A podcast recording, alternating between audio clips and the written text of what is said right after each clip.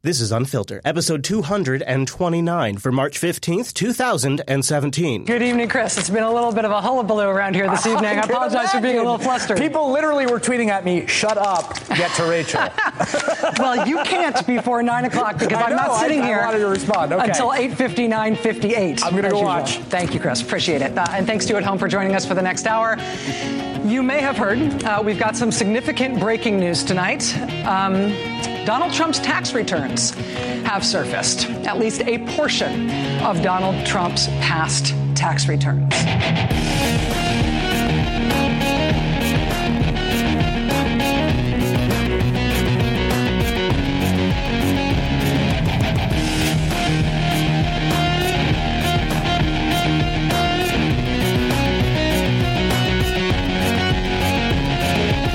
That's right. From tax returns to travel bans, we got it all covered this week on Unfiltered, Jupiter Broadcasting's weekly show about the news you shouldn't be watching. I'm Chase. There's Chris over Hey, there. buddy. Hey, Chris. So, you know, by the way, if you're not following me on Twitter today, and I'm not, I don't like to do a lot of self plugging at Nunes on Twitter. This has been a day, though, buddy. Today's the day you should have been following me on Twitter because, oh my. So if if you guys have been following the show and, and you guys know who I am, you know I'm at Nunes there. Which, by the way, Yeah, Chase, you yeah. share the same last name as a representative in That's the U.S. right, government. a congressman that's on a very important council. and, and people might mistakenly think that an important congressman would have his last name as his Twitter handle, no, Chase. no, no. I beat him to it. That's right. Yeah, you did. So at Devin Nunes is the guy's name. D E V I N N U N E S is the congressman out of California who's been pissing off a lot of people. Um, and a lot of people, what they do is they they'll they'll just do at Nunes because they think that's him. They don't know that it's me. Uh, so I, I did. I have tweeted out and I said, "Hey, Devin, can we talk?" He he hasn't responded to me. Um, maybe it's the GIF. Would Uh, you be up for selling your Twitter handle to this guy? Well, it's against terms of service. To sell? You can't do that. You, so I, at least I, at least it used to be that way before. Man, but it, that just sucks. Because if he could give you, like, you know, Honestly, all, $50,000. all, all I would need is a congressional favor or two. That's all I, I would need. What I really like, though, so what Chase has been doing all day today is responding to people that are tweeting at Nunes. Uh, and it's funny, like these people look like such dumbasses. Like apparently, uh, you've been called a Russian spy, Right? Yeah. Um, I've, I've, I've been said that I work for the KGB, and I Yeah. said no, I don't, but I can't confirm that I do anyway. you've been asked to comment on how wrong the president is. I liked that one. That was good. I'm not allowed to. Oh man, Chase, it's been Uh, interesting. I when I, I woke up this morning and Twitter does like you may have missed. Yeah, yeah. And I'm like, and what it was, and it was the KGB one. And I'm like, and my first thought was, oh my God, is like some correct the record listener, like, do they think that Chase is like, are they accusing Chase of being part of the KGB? like, I, I was going like, the KGB doesn't even exist anymore, you moron. Oh, I see what he's doing. Yeah, yeah, yeah. yeah well, one guy is like, you know, all Devin Nunes likes to do is have his head rubbed Yeah. by, by, you know, by them, and I was just like, yeah, I do like my yeah, head yeah. that was good, dude. But yeah. I, I have a confession for you and the unfiltered audience. And Ooh. y- you know, it's one of those things where you know, I uh, you always say save it for the show. Don't don't don't. Yeah, it's talk to me. content, man. Yeah, it's content. It's good content for the OMG, show. OMG, OMG. So, you know, I consider myself a middle of the road guy, a libertarian kind of guy. I, I tend to vote for the best guy that I feel would do the right job. I It- am the it- most fabulous whiner. I, I did not vote for that guy. I do whine because I want to win. I know you want to win. And then he apologized like a little baby, I'm sorry. like a disgusting little weak, pathetic baby. what are you saying, Chase? What I'm saying, Chris, is you know I do follow Mr. Trump on Twitter. Okay. Okay. and I know I probably shouldn't, but I do it for the show so I can be informed and Ah, things okay. what's going on. Uh-huh. And just based on the things that he says on, on Twitter and also in person and in, his stump speeches and his cabinet of people, and I'm not talking about biased or mainstream media coverage. I'm just talking about the things that he says and does. It's really hard for me to try to find neutral and or positive things of the stuff that he's doing. God, you just love it as much as I do. I just love it. And I love watching him say this stuff. I love how he throws little jabs in there. It's so hilarious. It's and I, and I know people, you know, people will throw in our faces and my face. Chase, you're being biased. You know, you, you're in the bag for Trump or you're against him or whatever. And for me, it, I'm just looking at this from a logical mind. And the things, some of the You're not things- allowed to do that. I'm not allowed to No, do that. I have to fall in line with a Yeah. party or something. Well, that really pisses me off. So let me tell you what happened. So here's what happened uh, in the in the in the last in the last election. What happened was is the middle got hollowed out. The middle was completely devastated, and and where you used to get attacked for being an extremist on the left or right, now you are attacked for being in the middle. Now you're attacked for wanting to get information. I have a great clip from Glenn Greenwald coming up in the overtime that talks about how you can believe that Trump is dangerous and that the narrative that the Russians hacked the election and that Hillary Clinton lost because she was a bad candidate. You can believe both those things and still and still not necessarily be one or the other sided. You can believe those things and still be politically centered. You can believe those things and still cognitively analyze everything that's coming in. Just because you might feel one way or the other about who hacked the election or why Hillary lost, it doesn't mean that you're a Trump supporter. It simply means that you're able to take in facts and parse them individually and separate from other bits of information. True. There's a great I got a great clip about it. Okay. Check stay so stick around, stay tuned for the I I will stay for the show. Um, I think that'll be good. But I know one thing I always look forward to at the start of every show is I uh, Hello, wanna, s- everybody. I want to cyber, Chris. Do we have something in that? You want to do that? You want to do that? Can we cyber? I'm ready to cyber. Let's cyber. Let's go into the CIA leaks. Back into Volkswagen. Breaking news we want to get to. To a Fox News alert, the FBI launching a massive investigation in, to hunt down the mole who leaked CIA's top secrets. Thousands of agents and contractors will be questioned over the leaks that expose secret hacking programs designed to spy using smartphones and TVs. Now WikiLeaks is warning more documents are on the way, tweeting this.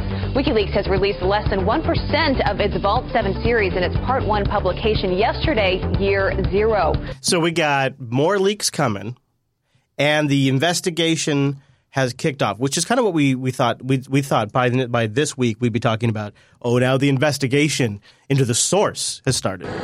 Tonight, the CIA and the FBI racing to find out who is behind what could be one of the worst U.S. intelligence breaches in modern history. That bombshell release of thousands of documents WikiLeaks claims were stolen from the CIA. Now I'm going to stop here because what's going to happen after this point is we're no longer going to discuss the fact that this was information that was distributed amongst the federal government between multiple contractors, multiple agencies. Okay. So we're, the, the, the, that is no longer part of the narrative. So it's going to be dependent upon you, the listener, to keep that fact in your mind as you listen to the rest of this report. Tonight, the CIA and the FBI racing to find out who is behind what could be one of the worst U.S. intelligence breaches in modern history. That bombshell release of thousands of documents WikiLeaks claims were stolen from the CIA. NBC News now learning from a senior U.S. official the documents contain authentic information about the CIA's top secret tools for hacking. If I were inside the agency today, I'd be looking at what was disclosed, who had access to that information, what would be their motivations and abilities to reveal it, This is a lot of misdirection. and whether or not a foreign country like Russia was involved. See, when you have hundreds of thousands of contractors, when you have multiple agencies, this is a bullshit statement to make in the first place.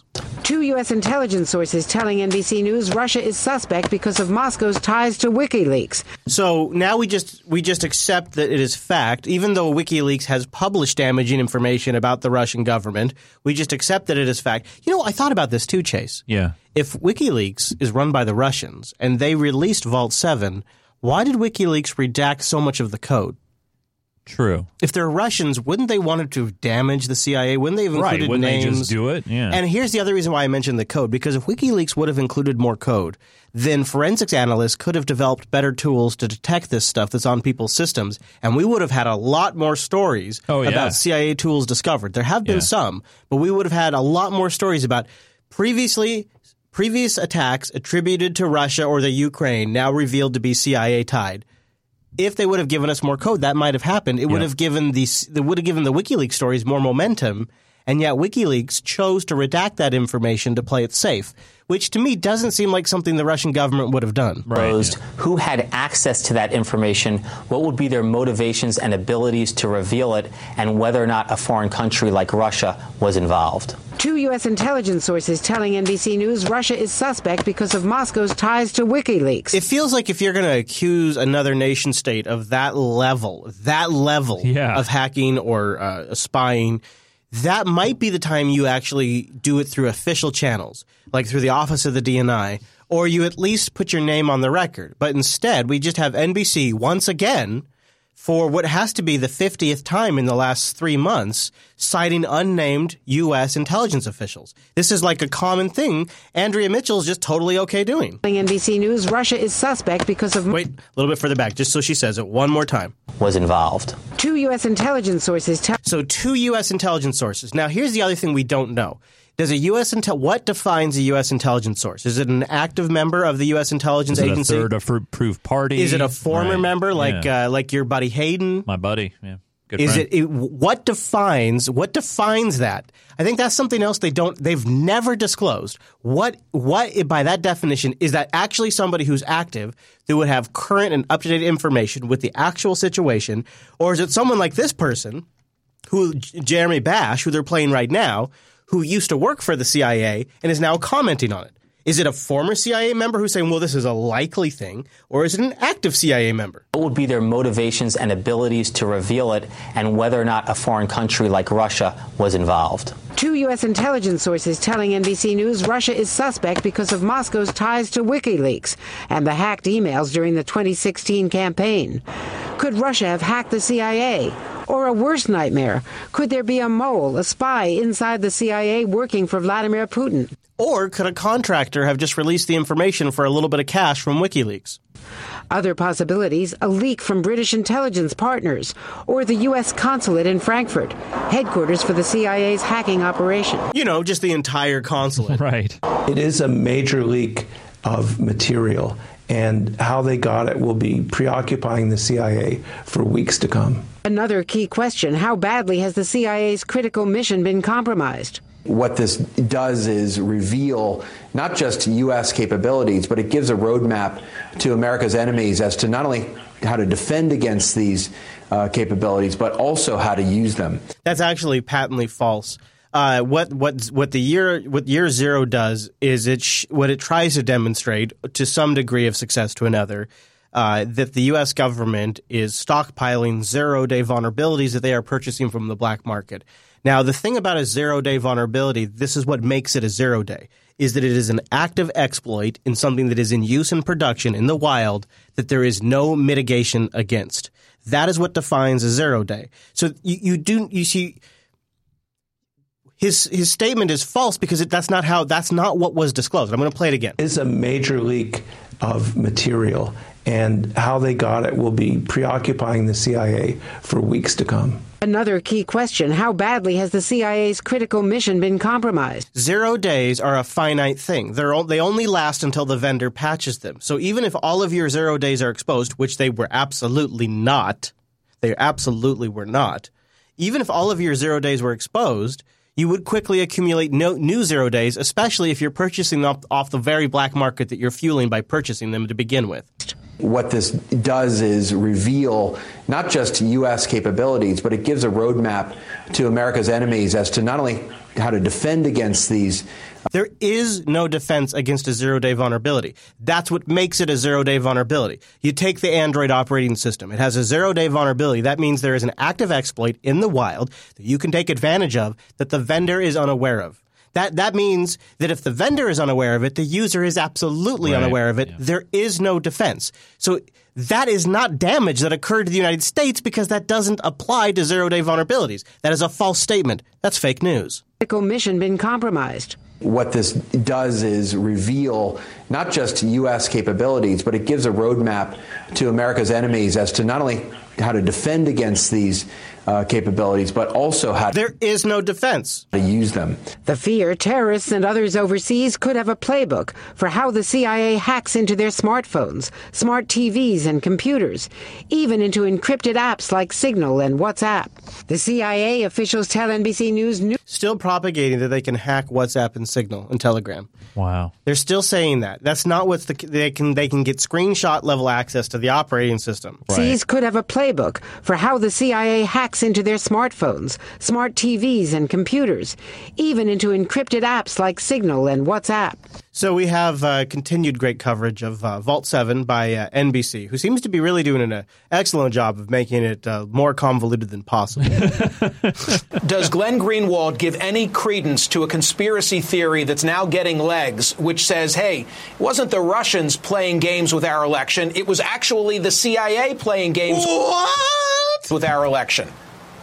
Now, I like this idea because what he's asking is, well, maybe it wasn't the Russians. Maybe it was like a rogue faction of the CIA. Yeah. And it's interesting to even see to hear this mentioned on CNN. Do you mean the permanent government? Yeah, the yeah the deep state. Uh, and and why does that have to be mutually exclusive? Right. Why do these have to be two things? Why can't the Russians want one outcome for the election, and a certain faction within the CIA want an out- outcome for the election? A certain faction within, within the FBI. Really, aren't we just witnessing proxy wars here to begin with? I, I think it was probably both, um, and not. I think it was not just the CIA and the Russians, but I also think the FBI clearly sided with Donald Trump and did a lot of damaging leaks on purpose to hurt Hillary Clinton. It was almost like a proxy war. Our election was for unseen forces, and what I'm hoping is that we have a real investigation where the evidence is publicly disclosed, so that we can stop playing these games with anonymous leaks by people with unseen agendas trying to gonna wear that manipulate bell public out. opinion, and we have a real true, though. I examination mean, of Yeah, I just know, I know, I know. Yeah, he's right. He's dead on. All right, all right, you get the point. Yeah. what's actually true and what's conspiratorial nonsense. And until now, we don't have that, and that's very dangerous. Oh, one more, one more, one more. I'm sorry. and finish it off. I just really, I just think that was such a Go a for the kill. That's yeah, fine. yeah. Three congressional IT, information technology, IT employees have been fired. Now, this is a story that uh, this was the best audio I had on it. That's all right. You know, I know. a little, little, little bit of a hum there. Uh, I got to make a little bit of a uh, admission on the show right now. Wait, you're you're going to make an admission? I I chose not to play that a month ago. Wow. I, I didn't play it. I believe we never played it on the show, uh, and now I regret it because I don't know if this is an alternative to the Seth Rich story. I don't know if, but this is another possibility to the DNC leaks. So, House Democrats have fired uh, some IT staffers amid an investigation. And these IT staffers turn out to have uh, connections to your good buddy, My friend. Debbie Wasserman Schultz. Ah, how's DWS doing? She's doing great. Uh, in fact, as of Wednesday, she now has one of these people that have been barred on her personal payroll as a technology consultant. Awan, Avi, and three other aides, including Abid Awan and Jamal Awan, brothers, are all linked to a criminal investigation being conducted by the U.S. Capitol Police. The five current and former House staffers are accused of stealing equipment from members' offices without their knowledge, committing serious, potentially illegal violations on the House IT network, and according to multiple sources uh, with knowledge of the probe, this could be a fairly massive revelation. Um, Imran Awan is now working as an advisory to Wasserman Schultz after he got barred from uh, going into the House. She she uh, brought him on to uh, her staff.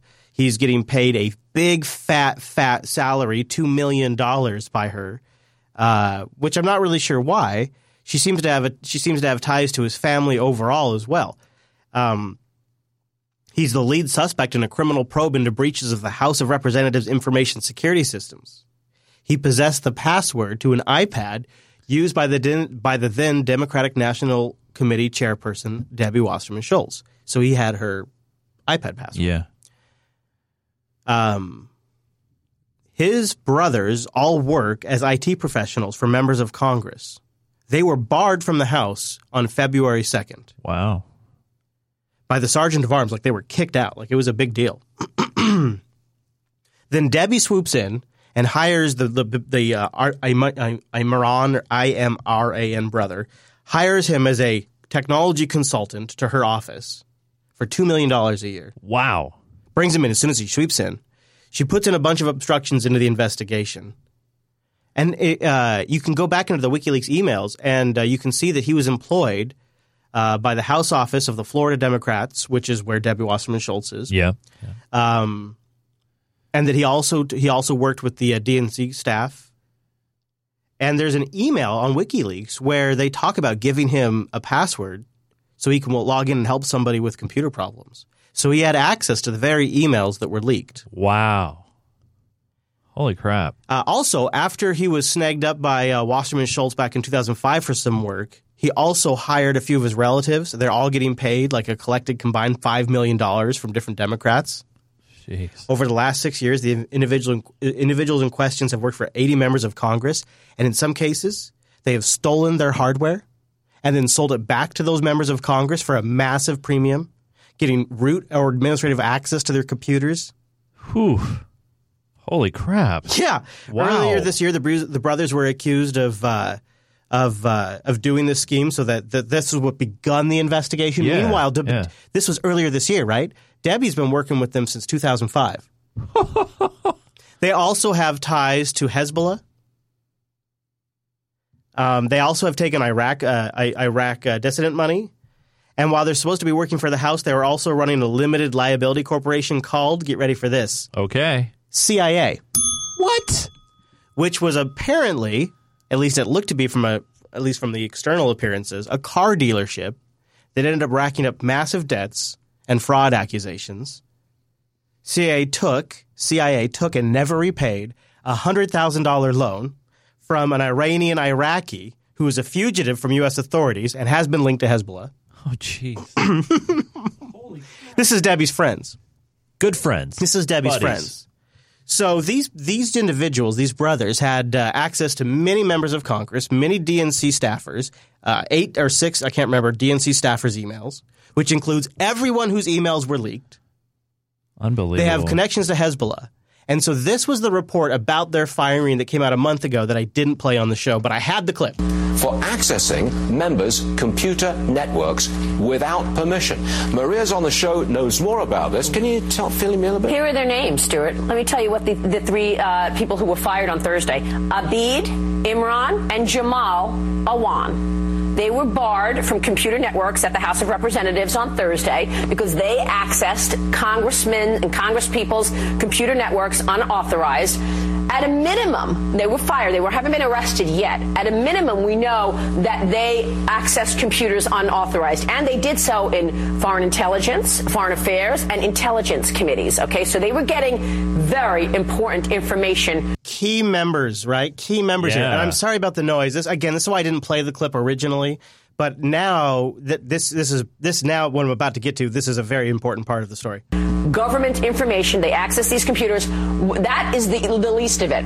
There's also some talk that people are looking into what ties they have to terrorism. Do they are they are they impacted by the Muslim Brotherhood? Are they a part of the Muslim Brotherhood? One of them has a criminal background. A Couple of questions here. Why would somebody with a criminal background get access to these systems? Yeah, I know. I thought they do thorough background checks and security clearances and all that fun jazz. And they had outstanding debt. Why? How is it possible that three brothers are hired, Muslim brothers, I'm just saying, to, to work in Congress and deal with our most intelligent and sensitive information, number one? They were all making $160,000. Why were they paid so much? 22 years old, one of the guys was, the other was 25. They're making $160,000, $161,000, and $165,000. Damn millennials. And why, one of them has a criminal background. How does this happen? Devil. I hear, you know, What I a hear what you're saying. I mean, these intelligence oh. committees handle our terror strategies, right? They got And it information on Benghazi, and too, they, by the way. and it looks like they, they, yes, they also work for many Democrats in these in these houses. Good God. So I'm gonna, yeah, that guy. They go on. They they talk about what a huge story this is, which never gets attention again. In fact, RT thought this was going to be such a revelation that it would blow apart the Russian hacked narrative. There has been a twist to the headline grabbing election hack in the US, for which Russia was widely blamed for tapping into the Democratic Party servers, with reports now saying it was an internal breach. As a result of an investigation, three brothers, Abid Imran and Jamal Awan, were fired from working on Congress's computer network. They're suspected of accessing specific areas of the system without permission, more commonly known as hacking. It's also believed they stole equipment. RT's Washington correspondent Gayane Chichakyan takes a closer look at the story. The staffers had access to the computer networks of dozens of lawmakers, including those on the House Intelligence and Foreign Affairs committees. One unnamed lawmaker was quoted by BuzzFeed as saying, quote, they said it was some sort of a procurement scam. But now I'm concerned that they may have stolen data from us. In- They got greedy. If they Yeah. would have just stuck to the procure- procure- procurement scam or the stealing of the emails, they wouldn't have got caught. but they got greedy. Too much. Who knows? Meanwhile, a number of congressional members who employed the three IT specialists have already fired them, but not all. For instance, as of Monday, Congresswoman Debbie Wasserman Schultz still employed one of the suspects, Imran, who is reported to have worked for her since 2005. You know, it's interesting to watch this because remember when Debbie got fired from the DNC? Hillary swooped in and hired her and gave her a role in the campaign. Yeah. And now you almost see Debbie doing the same thing for this IT person. And I almost wonder if it's hush money. Shut up. Don't screw up the Russian narrative. You're going to be my IT consultancy. And I'm gonna pay you Here's well." a huge Yep. fat payment. Yep. Just shut up, work for me for a little while, and let this Russian thing play its out. Play out. Just let us do this because it's so much more important for the DNC to say they are hacked by a by a state actor. It's so much more. It's so much more of an attack. Yeah, You know, it fits it- the story. And it's it, and it was the perfect political climate Yeah. for them to seize on that and say, "Oh, it was a state actor. It was a state attack. It was Russia. Russia likes Trump." And if this guy came out and said, "Well, actually, it was me," or if it came out that it was Seth Rich, either one of these would completely blow apart. De- apparently, Vault Seven demonstrating that the CIA makes leaves uh, fingerprints of Russians. That wasn't enough to convince people. We would really need something like this person to come out, or a huge break in the Seth Rich case.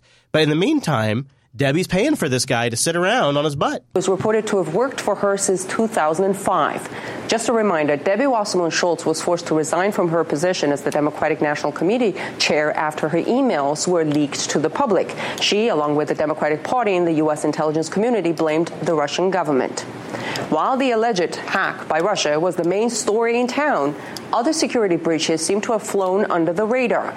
In October, police arrested National Security Agency contractor Harold Martin, who, according to prosecutors, stole a staggering 50 terabytes of government data. Wow. Some of it marked secret or top secret. The prosecutors say the theft occurred over a period of 20 years as Martin worked with different government agencies. Chances are you've never heard of him. Anyway, with staff like this, who needs Russian hackers? Oh, Oh. that's a great line, right? Stuff like this. Ooh, that is pretty great. So that Fox Business report that I didn't play a month ago, but I sat on like a moron. I I couldn't believe it when I saw today they had an update to the story. Like, what are the chances? Right. Yeah. Like, I'm looking at this clip today. I was like, man, I I probably should have played this clip. And then I start digging around, and I accidentally found that they have an update to the story posted today. Technology contractors. Yeah, it still has a horrible buzz. I, I'm sorry, Fox guys. Business are now under investigation. Now, this is related to a story that we brought some time ago, I think. Ash, give me some more on this. These contractors were brought in, um, at least six now, under investigation, focusing on their access to uh, house computers. In particular, did some of these, including one that worked for Debbie Wasserman Schultz, this IT person was working with her, uh, had unauthorized access to the house computer system. Were emails possibly hacked? Okay. These people who were given the key, if you like, to all the secrets. You know, we covered last week a story that the Obama administration, in a last stitch effort to preserve the evidence, spread the rumors and the dossier about Trump and the Russians all around the federal government. Huh. And then these guys get access to all of these congressional inboxes, even the intelligence committee's emails they talk about. It could be these guys could be the source of a lot of recent leaks. And maybe that's why he's on Debbie's payroll. Maybe Debbie is playing a much more pivotal role. Pivotal? Pivotal. That's like that's like a critical and pivotal in one. Pivotal. That's right. Yeah, a role than we maybe have considered. Look at that. I mean, when she's got that part down the middle of her hair, you never know what's possible. hacked.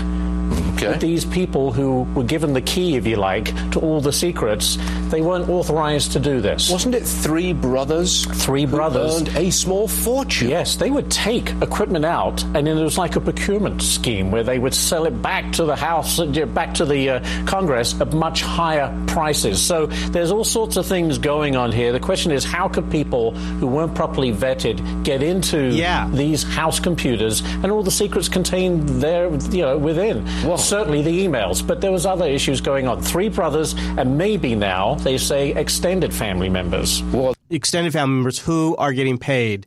And, and I have in the show notes, uh, Debbie is apparently friends with the family. Oh, man. That could be a very important story. If Yes. you've got access to all these high-flown congressional people, Yes. you've got access to their computers, and you're not on the up and up. That's a big problem. Very good story. Yeah. Uh, okay. Yeah. Uh, well, so Uh, let's just sit on it for another month.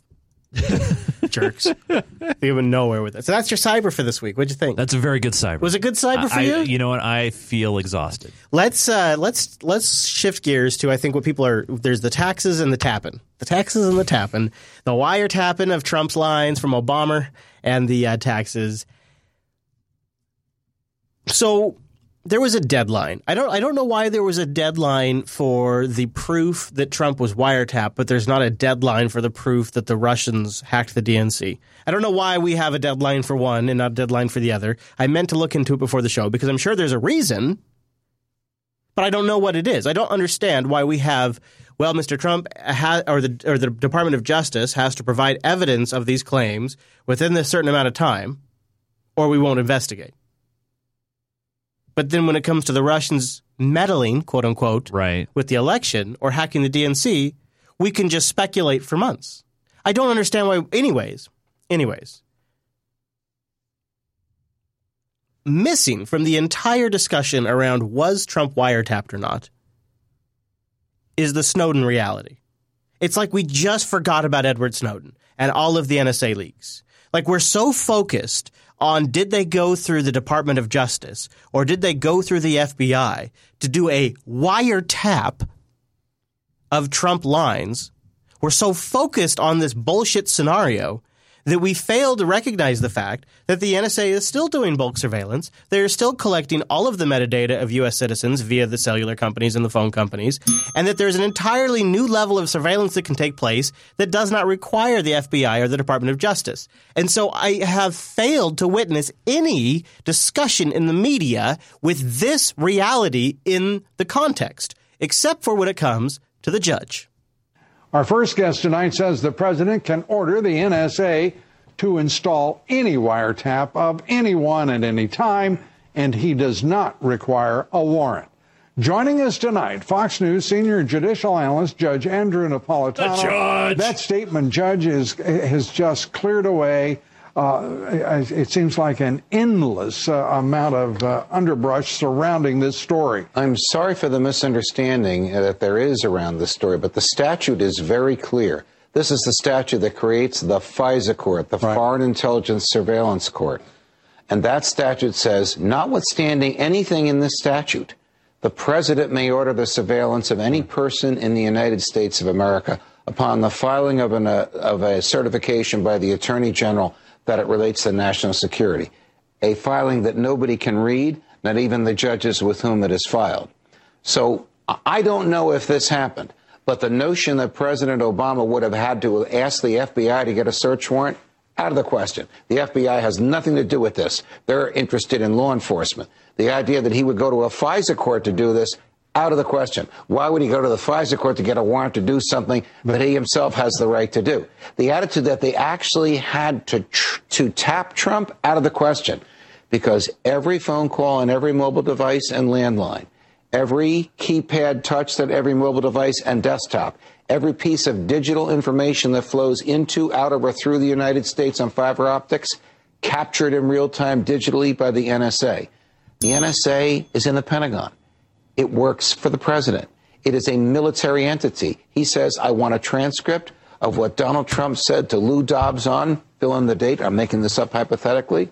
The transcript, transcript shows up on his desk. But that's I not- watched That's not quite true. We're going to get to that in a moment. three days of reporting on this. Judges did millions of people watching and listening uh, to you right now, and they didn't hear any major news organization point that out. They also did not hear uh, a, a, any representative of President Obama categorically say that there is no way that we would have permitted the President of the United States to uh, to wiretap, to surveil, to uh, read the emails. In fact, if we played Josh's response, you remember Josh is like, uh, "Well, Martha, what I can say is that we would never get in the way of the United States Right, intelligence yeah. officials from." Uh, so the judge goes on a couple of days ago. He has that interview, and he, he was kind of wrong about the process there. And I think after he got on the air and he made that statement, it's possible he was contacted by by again people in the intelligence agency. I'm going to play a clip here in a second. I don't. Who knows if this is accurate? Judge Napolitano could be making this shit up. He could be. He could be 100 percent right. Who knows? Uh, I I do I do think about if I was going to give more credibility to Josh Earnest or Judge Napolitano, I would probably give it to Judge Napolitano. If I was if I was honest, I I, I tend to think that Judge Napolitano he has less to lose here. So what he's about to say in this interview, I also have audio of Judge Napolitano saying on, on, in a radio interview not connected to Fox News. Judge Napolitano is not an employee of Fox News. Judge Napolitano doesn't have to say this. And he seems to have more specifics, although it's still vague, but he seems to have more specifics than we generally get. But I think this could be why Donald Trump will never have proof that he was monitored. The D- Department of Justice will never have proof. The FBI will never have proof. There will never be any proof that Donald Trump was monitored because of what he's about to lay out. Meanwhile, the White House faced with yesterday's deadline to show proof Trump Tower was wiretapped ahead of the election. Now explaining what the president really meant by his explosive claims, here's Sean Spicer. Go spicy Sean! Spicy. He doesn't really think that President Obama went up and tapped his phone personally. I think, but but I think there's a there's no question that the Obama administration that there were actions about surveillance. The president used the word wiretap in quotes to mean broadly surveillance and other activities. That's not what he Judge said. Napolitano said. That is not what he said. He What, said Trump? that that Obama had his wires tapped. Uh, we read the tweet on the air. Yes, we did. And it was wiretapped, was in quotes. So, Why would you put it in quotes? because he's trying to emphasize something. No, dude. Come on. A that sounds like is a- cognitive dissonance right there. a tweet is a Come tweet, on. though. Wiretapped, it means You can't- I'm calling this I'm calling this wiretapping But you know what? air You- you- you- quotes. I'm air sorry. quotes. But you know what? You can't just like in a, in a chat room or a one-on-one chat operation or a tweet. You can't. Uh, you can't. Uh, what's the word I'm looking for? You can't uh, have that infliction. You I agree. know. It's You the worst know. medium possible. Yes. But uh, I do think that I actually think he carefully words his tweets. Very, in fact, I I very succinctly read the, the tweets last week with the commas, with the quotes, because I think it does matter.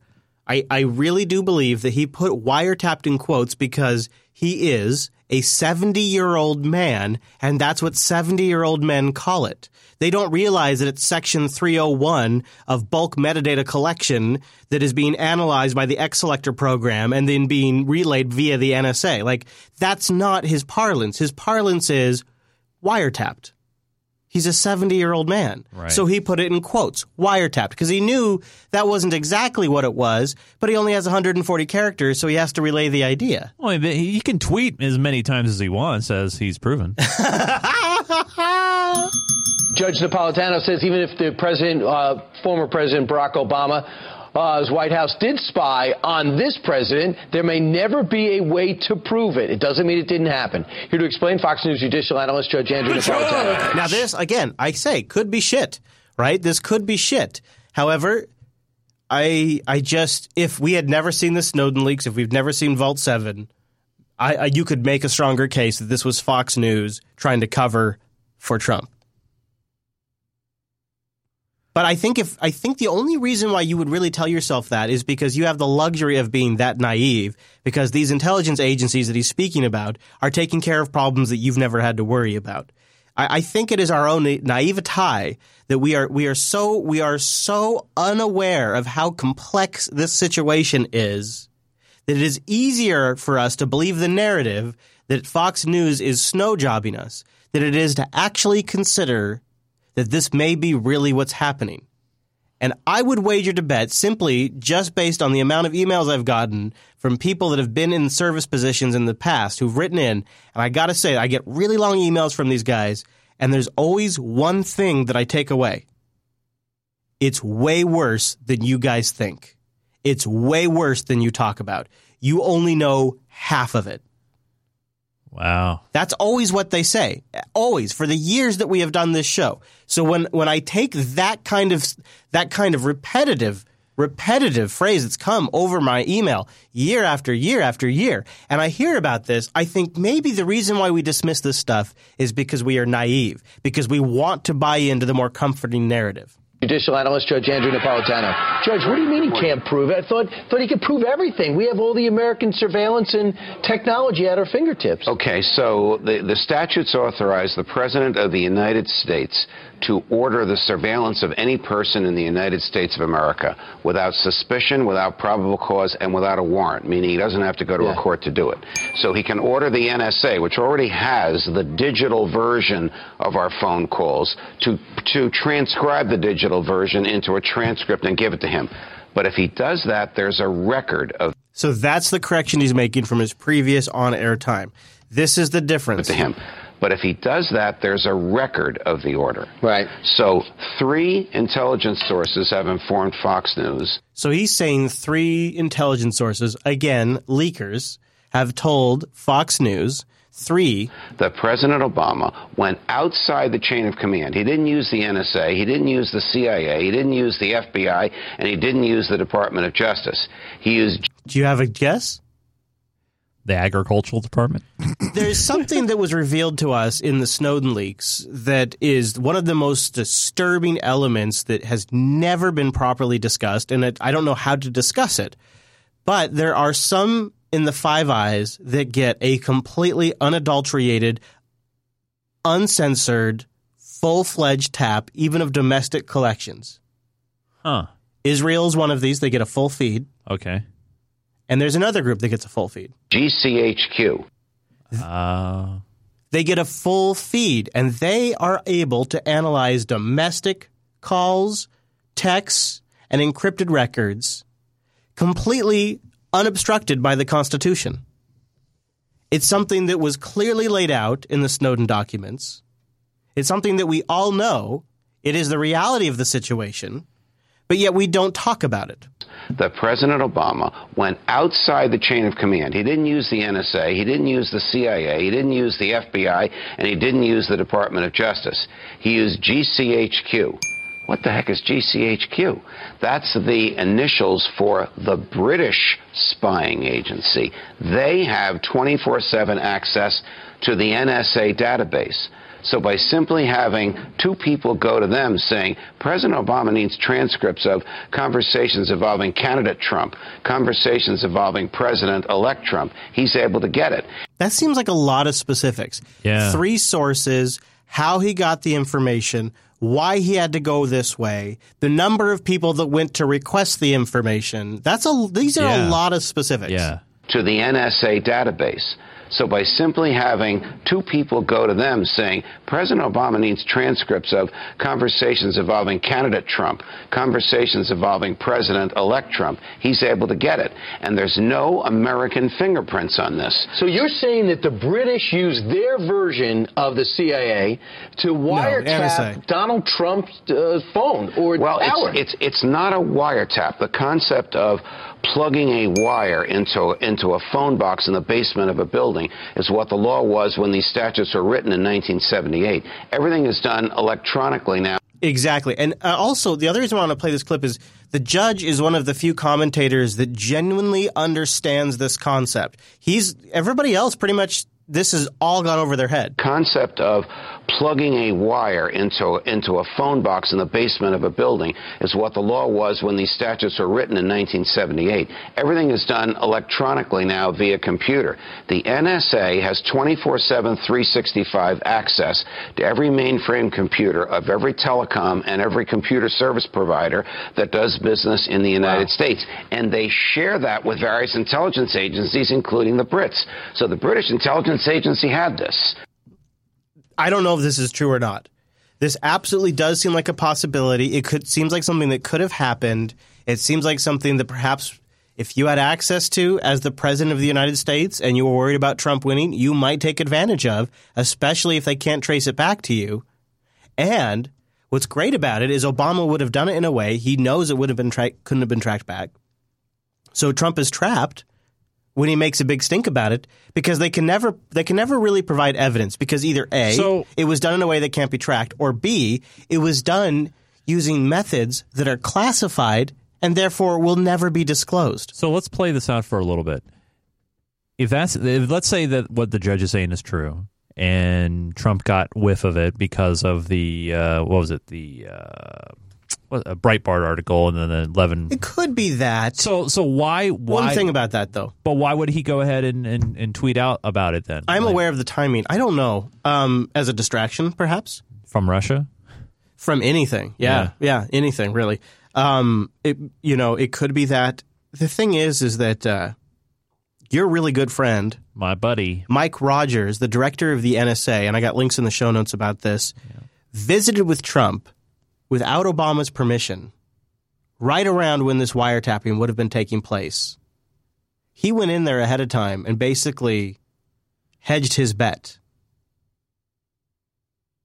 There is also two FISA court attempts, one that was denied, one that was approved to monitor Trump's associates. And we've seen, again, with these leaks, that when you monitor a few associated people, they can make mini hops over to monitor other people. That's not, yeah, and it's not, again, like it's, and it's not necessarily going through the FBI or the Justice Department. Right. Wow.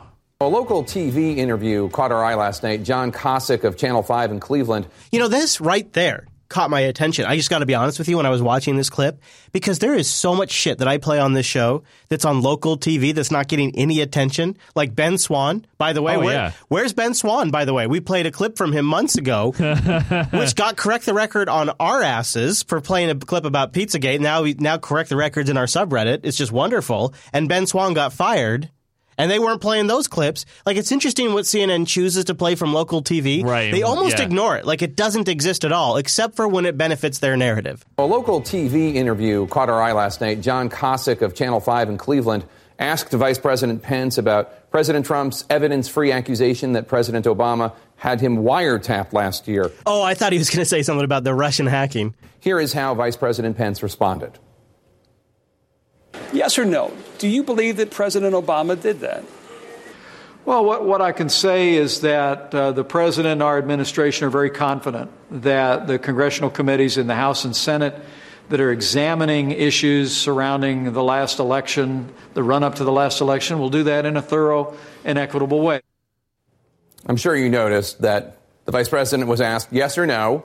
Do you believe President Obama committed this action? One that both the FBI director and former director of national intelligence have said did not happen, and the vice president did not answer. Now, uh, all of a sudden, all of a sudden, we're calling them out when they don't properly answer the questions.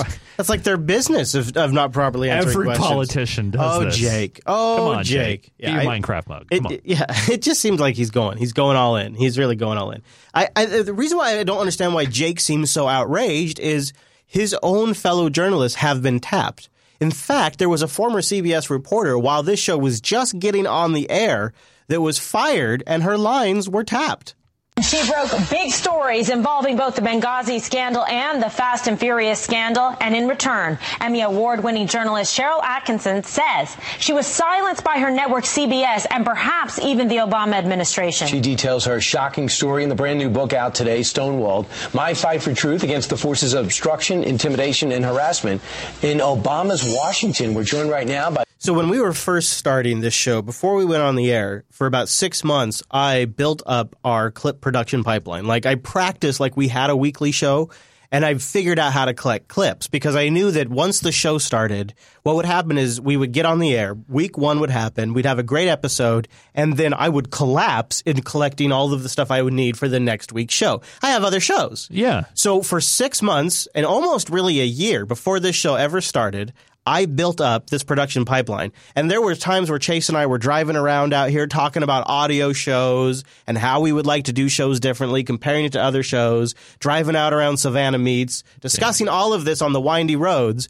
And during this time, I was building a pipeline and I was creating mock shows. And one of the mock shows I created was around this woman. She was fired from CBS for covering Benghazi. Now, I didn't fully understand the situation back then, so I never really did anything with it. But now looking back on it, I have a much better understanding of the Benghazi situation. I was still developing my understanding back then.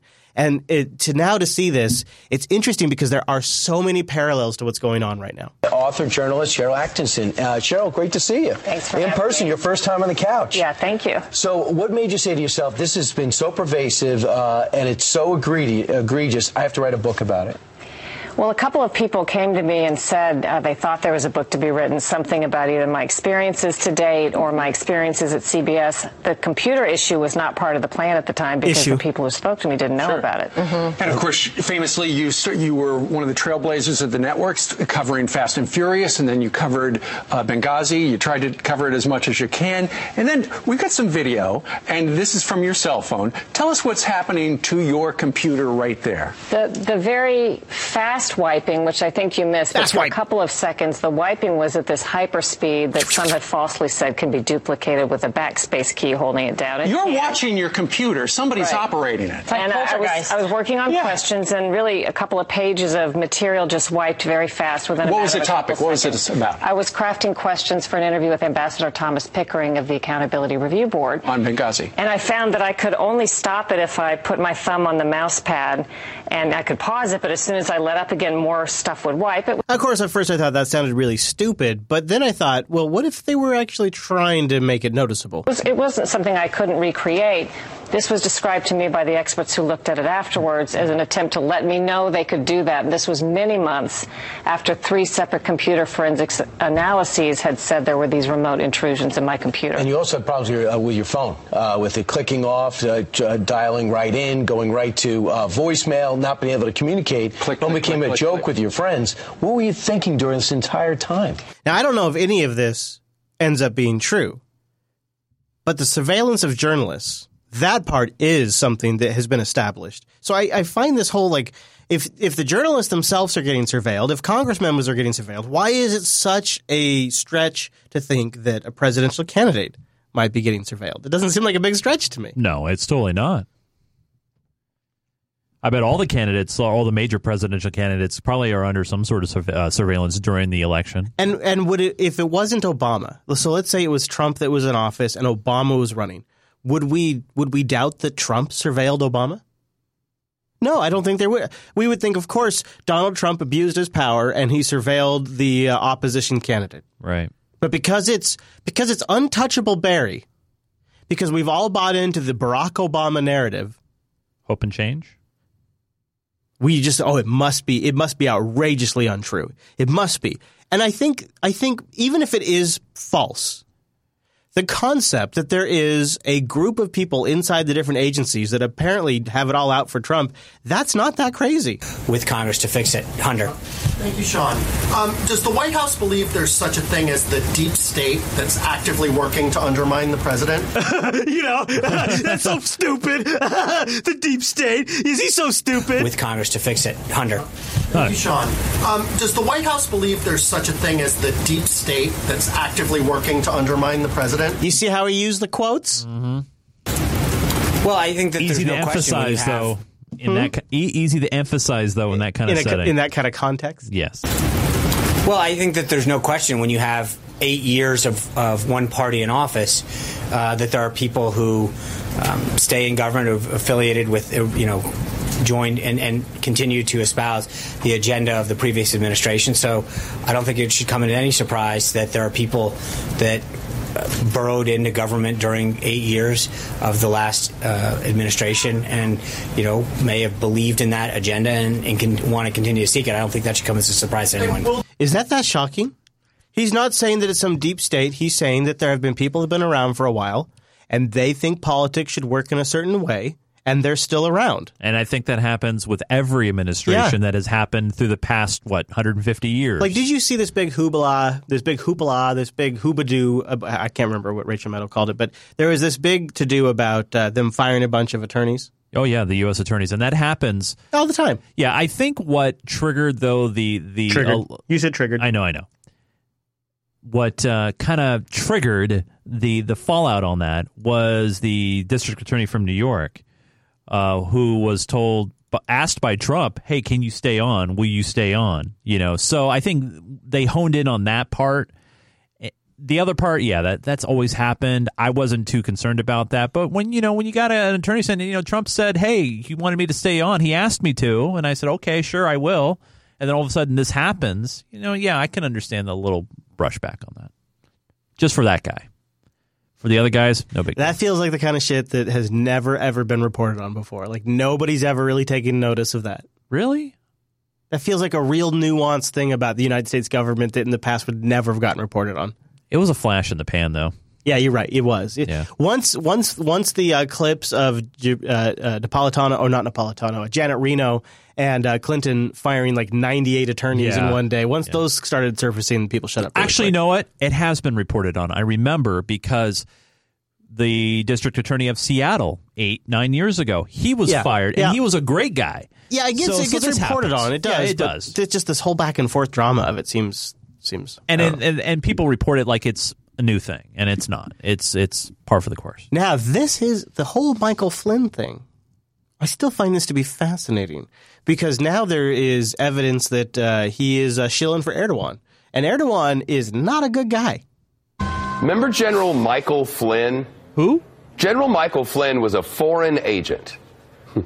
The president's first national security advisor who lied to the vice president about his conversations with Russian leaders and was forced to resign after 24 days on the job was also working to help the Turkish leader as a lobbyist during the U.S. presidential campaign. Do you hear Shep like? Do you hear him breathing? Like it's forced, man. Do you hear that? Yeah. Shep is uh, Shep is uh, woof. He needs to lay off the pipe. So I think that uh, I think this is a this is a really interesting little uh, turn of events here because Michael Flynn, who started as a much praised, all I could get was audio on how praised Michael Flynn was, and both you are like, I you and I were both like, I don't know about this guy, but he seems to get a lot of praise, and then and then boom. Now he's now he's Wham. wham! All of a sudden he's uh, he's talking to the Russians, and now now he's getting money from the Turks. Michael Turkish? Flynn now admits he was working to help Recep Erdogan, the the authoritarian Turkish president, during the run up to the United States election. Got a half million dollars, while among other things, writing an op ed for The Hill saying how great Erdogan was and how awful a Turkish dissident was. You know, this is an awkward situation. Shep's got to be careful because he's on Fox, so he's and he's going anti-Trump here, which is a little awkward to begin with. But the other problem, Chase, is that Turkey is a NATO member. Yeah. And that shit's super awkward. Like our situation. yeah. So, like, all of a sudden, are we shunning a guy because he was friends with a NATO member? Right. Yeah. That's a weird situation we're Totally getting into, weird, but at the same time, like, there's an agenda that has to be pushed forward. to the United States election. Got a half million dollars, while among other things, writing an op ed for The Hill saying how great Erdogan was and how awful a Turkish dissident was. Also, this reveals how shit the media is because you can get paid by somebody, and just because you've got a brand name, in this case, Michael Flynn, you've got a brand, you can just all of a sudden publish for them. You can get paid. God, what a win, dude. This is why you got to get into politics. This is why you get into politics, dude. Think about this. Are you ready for this? I'm ready. So you get paid by foreign governments to talk about how great they are, and then you get paid by publications to to publish that very that very piece that you were paid to write in the first place. Right. You're getting paid on both ends. This is why you become a politician. Podcasting is for suckers. Don't you know I already am a politician, backed Chris? by the United States. And he did that while we were deciding who would be our next president. And while he, the former Army Lieutenant General and intelligence chief, was on the campaign Uh-huh. trail with Donald Trump. That's right.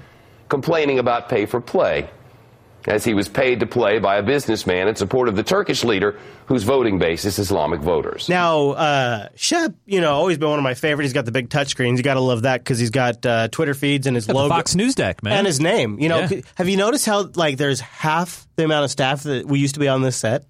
And now they just have like his logo full screen instead of the Twitter feeds and stuff. like they've really dialed it back, which is which is interesting, and it makes me wonder if perhaps this show is not doing so well because it kind of feels like Shep's about. If you listen to what he's saying, he's about to go to Hillary's defense on Fox News. backed by the United States. And he did that while we were deciding who would be our next president. And while he, the former Army Lieutenant General and intelligence chief, was on the campaign trail with Donald Trump, complaining about pay for play. Pay for play is a reference to Hillary Clinton and the way that she was channeling money through the Clinton Foundation to do favors people via the State Department. Mm-hmm.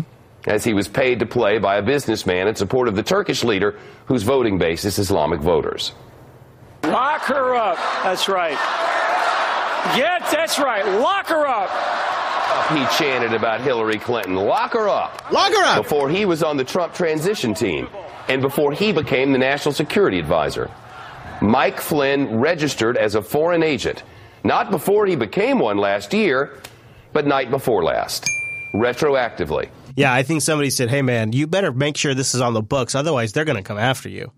And now the man who paid him is actually asking for his half million dollars back. That's the best part of the story, dude. That is the best part. Yeah, Shep is going after him, man. It's great. I've been, I, I have loved the hell out of watching Shep's feed. It has been good stuff. I haven't gotten a lot of clips out of Shep recently, but it's been really good. Well, they're going to keep Shep because remember, Fox News is fair and balanced, and Of course, you know they got to have that uh, other point Of course, of course. And you know, if things get rough, Chase, yeah, you know, could always take out your aggression by hopping the White House fence. Oh, Here's what President Trump had to say about this midnight security lapse. Do you remember what Chuck Schumer said a few months back? He said that if you cross the intelligence agencies, they got five ways from Sunday of getting back at you. That's right. I remember that. Uh, the Secret Service did a fantastic job last night. I appreciate it. Secret Service did a uh, fantastic job. It was a troubled person. He was a troubled person, Chase. He was a troubled person. A troubled person. Hey, Chase? Yes. A troubled person. A troubled person. You know, per se. Very sad, actually. The Secret Service was fantastic. He looks. I've I've never seen a I've never seen Donald Trump look more. How would you describe him right there? Um, casual-ish. How would you describe his facial expression? He doesn't look like he's winning. No, He No. looks like he looks like a guy who's stuck. Yeah, he looks a little fucked. Yeah, He looks like he's scared a little bit. He looks a little scared. just a little bit. He looks a little stuck. He, you know, he normally looks at the camera and you know Yeah, yeah. he does the grimace and, and Yeah, points yeah. the thumb. Yeah. Uh that's this is a this is a visual of Donald Trump I have never seen before. Yeah. Tired. Yeah, that's a good one, Malik. In Tired, room. yeah. yeah, Tired, a little defeated, yeah, a little beaten. yeah. It's only been what a month and a half, two months. Man, The Secret Service was fantastic. What if now now sometimes you know I, I I'm not saying this is absolutely the case, but I do have a little bacon for you. Ah, yep, yeah. That's very tasty bacon from Marble Mount. What if uh because you know this guy he crosses the fence and he makes it all the way to the residence without getting stopped, and he's got a backpack. He's got a backpack, Chase. Now, what does a backpack tell you? Eh, It could have anything inside. Right. Is is is this a message from the intelligence agencies? Did they find some lunatic and coerce him to do this? Put a backpack on him and send a message and say, "We can get to you any way we want. We can get to you through the media. We can get to you through your allies. We can get to you physically." Wow. Just to scare him up a bit. Just a bit. Oof. Just a bit. Just to just to just to freak him out a little bit. Oh boy. I don't know. I don't know. I, I, let's, I don't think so. I think that's Right. probably, but it's interesting to think about it a little bit and keep watching that story because if that's true, then what next would seem to me would be like uh, he's at he's going to these rallies right now. Somebody gets close to him at a rally. By the way, I don't know if you heard, but they're going to raise the uh, fence around the White House another few feet. there you go. Good. Yeah. And put some drones out there, Chase. uh, so you know, let's see if there's any more examples where it escalates a little bit. then that might that might prove it out to be true. All right. Well, moving on. Uh, we're, let's stop talking about that troubled man and let's talk about Donald Trump's troubles with his tax returns. This was an interesting thing because this is when Chris has to go into work mode at the end of the day. So uh, I'm I'm at home and uh, I see the tweet from Rachel Maddow. yeah, I We've got Trump's taxes on the show tonight. Seriously. So I watch in anticipation of a major revelation. Good evening, Chris. It's been a little bit of a hullabaloo around here this evening. I apologize for being. So these two are beside themselves with excitement. uh, Rachel Maddow, uh, this is this is the apex for her of what has been a ratings bonanza since Donald Trump was elected. She even beat out Fox News recently in the ratings. Did you know this? No. She's been killing it, dude, with the Wow. ratings. So this was this was the sort of knock it out of the park, home run, let's get all the ratings we can, take advantage of it, and she was in full fledged, totally obnoxious mode last night. Good evening, Chris. It's been a little bit of a hullabaloo around here this evening. I can apologize for being a little flustered. People literally were tweeting at me, shut up, get to Rachel. well, you can't before 9 o'clock. These guys are, I, I can't even describe, how would you describe their facial expressions right now, Chase? Oh, uh, uh, uh, Elated? ecstatic. Elated, yeah, Uh, elated, ecstatic, yeah. Yes. Because I I'm not sitting I- I here wanted to respond. Okay. until 8:59:58. I'm gonna as go usual. watch. Thank you, Chris. Appreciate it. Uh, and thanks to you at home for joining us for the next hour. You may have heard uh, we've got some significant breaking news tonight. Um, Donald Trump's tax returns have surfaced. At least a portion of Donald Trump's past tax returns. Now, I don't know what happened here, but the tweet got everyone in the news business to, tu- to tune in. And watching Twitter at this moment was hilarious because it's like watching the Oscars and everyone's quippy commentary. Yeah. All of the journalists were tweeting their commentary about Rachel Maddow in real time. She's got the big revelation. Now, her tweet says, We've got Trump's taxes. Now she says, We've got a portion of Trump's taxes. I don't know if it's her ego. I don't know if it's her desperation to establish a narrative. But what happens from this moment, and I have the entire thing in the supporters sync, was 20 minutes of Rachel Maddow building the case for why U.S. presidents must release their taxes. Now, all of us agree, for the most part, that he Yeah, should do that. She doesn't need to do this.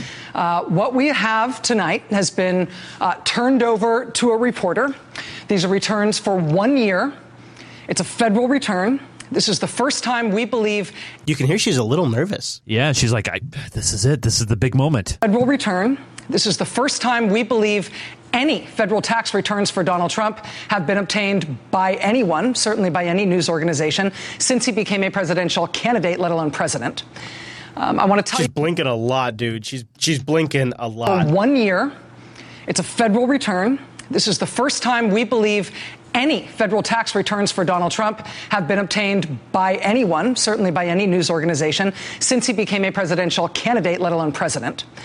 Um, I want to tell you that the way we got this document, the way we got this Trump tax return, is through David Cay Johnston. David Cay Johnston is a Pulitzer Prize winning investigative journalist. He's a specialist on tax issues and on financial reporting. David Cay Johnston and his reporting shop, dcreport.org, that's who obtained this return. This is an important piece of information because he's sort of the perfect person to get this. He is a tax journalist. He has a good understanding of tax, tax law, tax deductions, and he's written a book on Donald Trump. He's followed Donald Trump for many years and he fucking hates the guy. So the problem with Rachel Maddow though is she then spent the next 19 minutes building the case for tax returns. During this 19 minutes, the White House just released the information to everybody. They just preempted her. They they confirmed what she had. And they and and everyone went on the air, CNN, everyone went on the air and just laid out all the information while Rachel Maddow was building her case. And now to a Fox News alert. The hits keep coming. NBC at it again. This time, their cable outlet has reported what it says is President Trump's tax returns from the year 2005. The White House has responded tonight. Trace Gallagher is here with the details. Hey, Trace. And we're kind of watching Rachel Maddow as she goes on here, Tucker. What Now, this is a jab because all of the media on Twitter at this point is incensed. If you really have something of national importance, you should have ran with it at the beginning.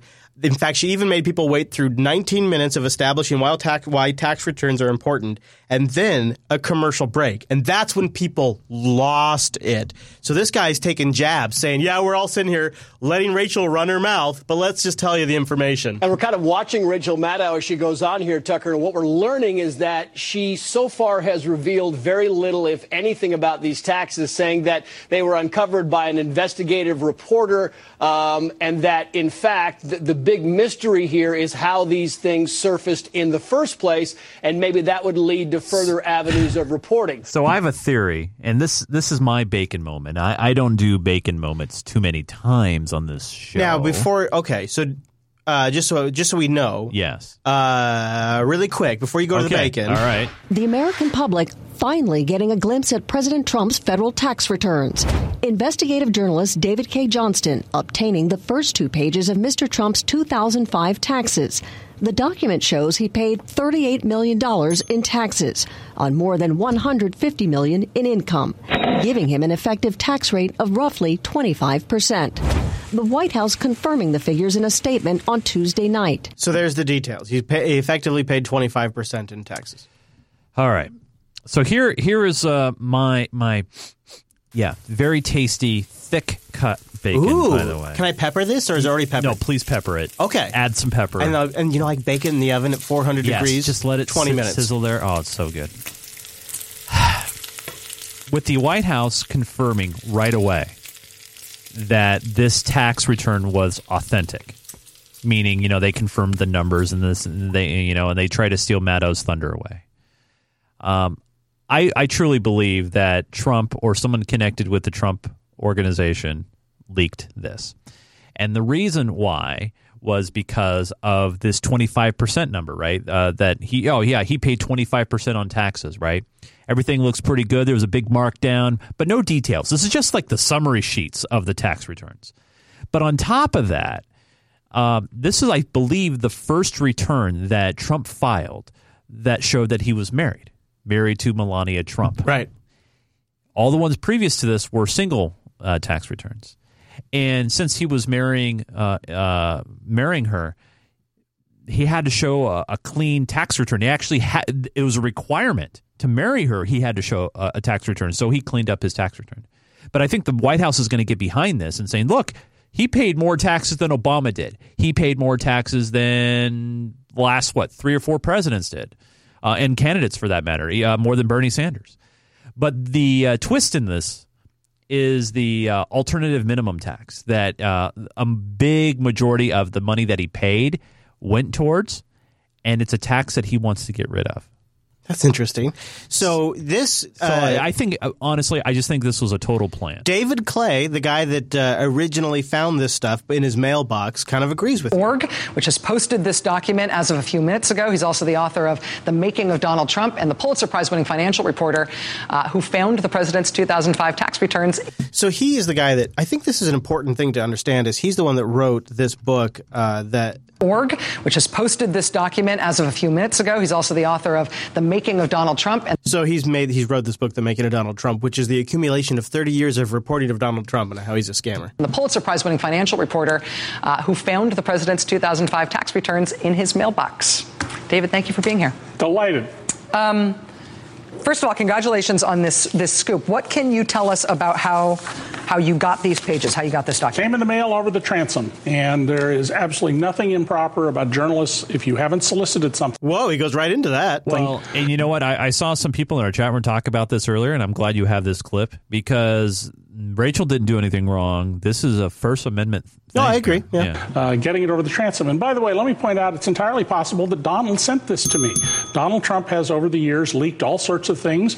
The uh, very sleazy girl on girl pictures of the First Lady in the New York Post may have come from Donald. That's that is that is an outrageous total assumption on his part. I the thing that really startles me about this is he immediately goes into this. He's not prompted. He immediately goes into well, maybe Donald Trump leaked this to me. Maybe it was Donald You Trump. saw what he made: 150 million dollars, 38 million dollars in taxes. Didn't pay 38 million. That's not okay, true. but go on. How is Paid this? 36 and a half million. Okay, so 36 and a half million. How is this not good for Donald Trump?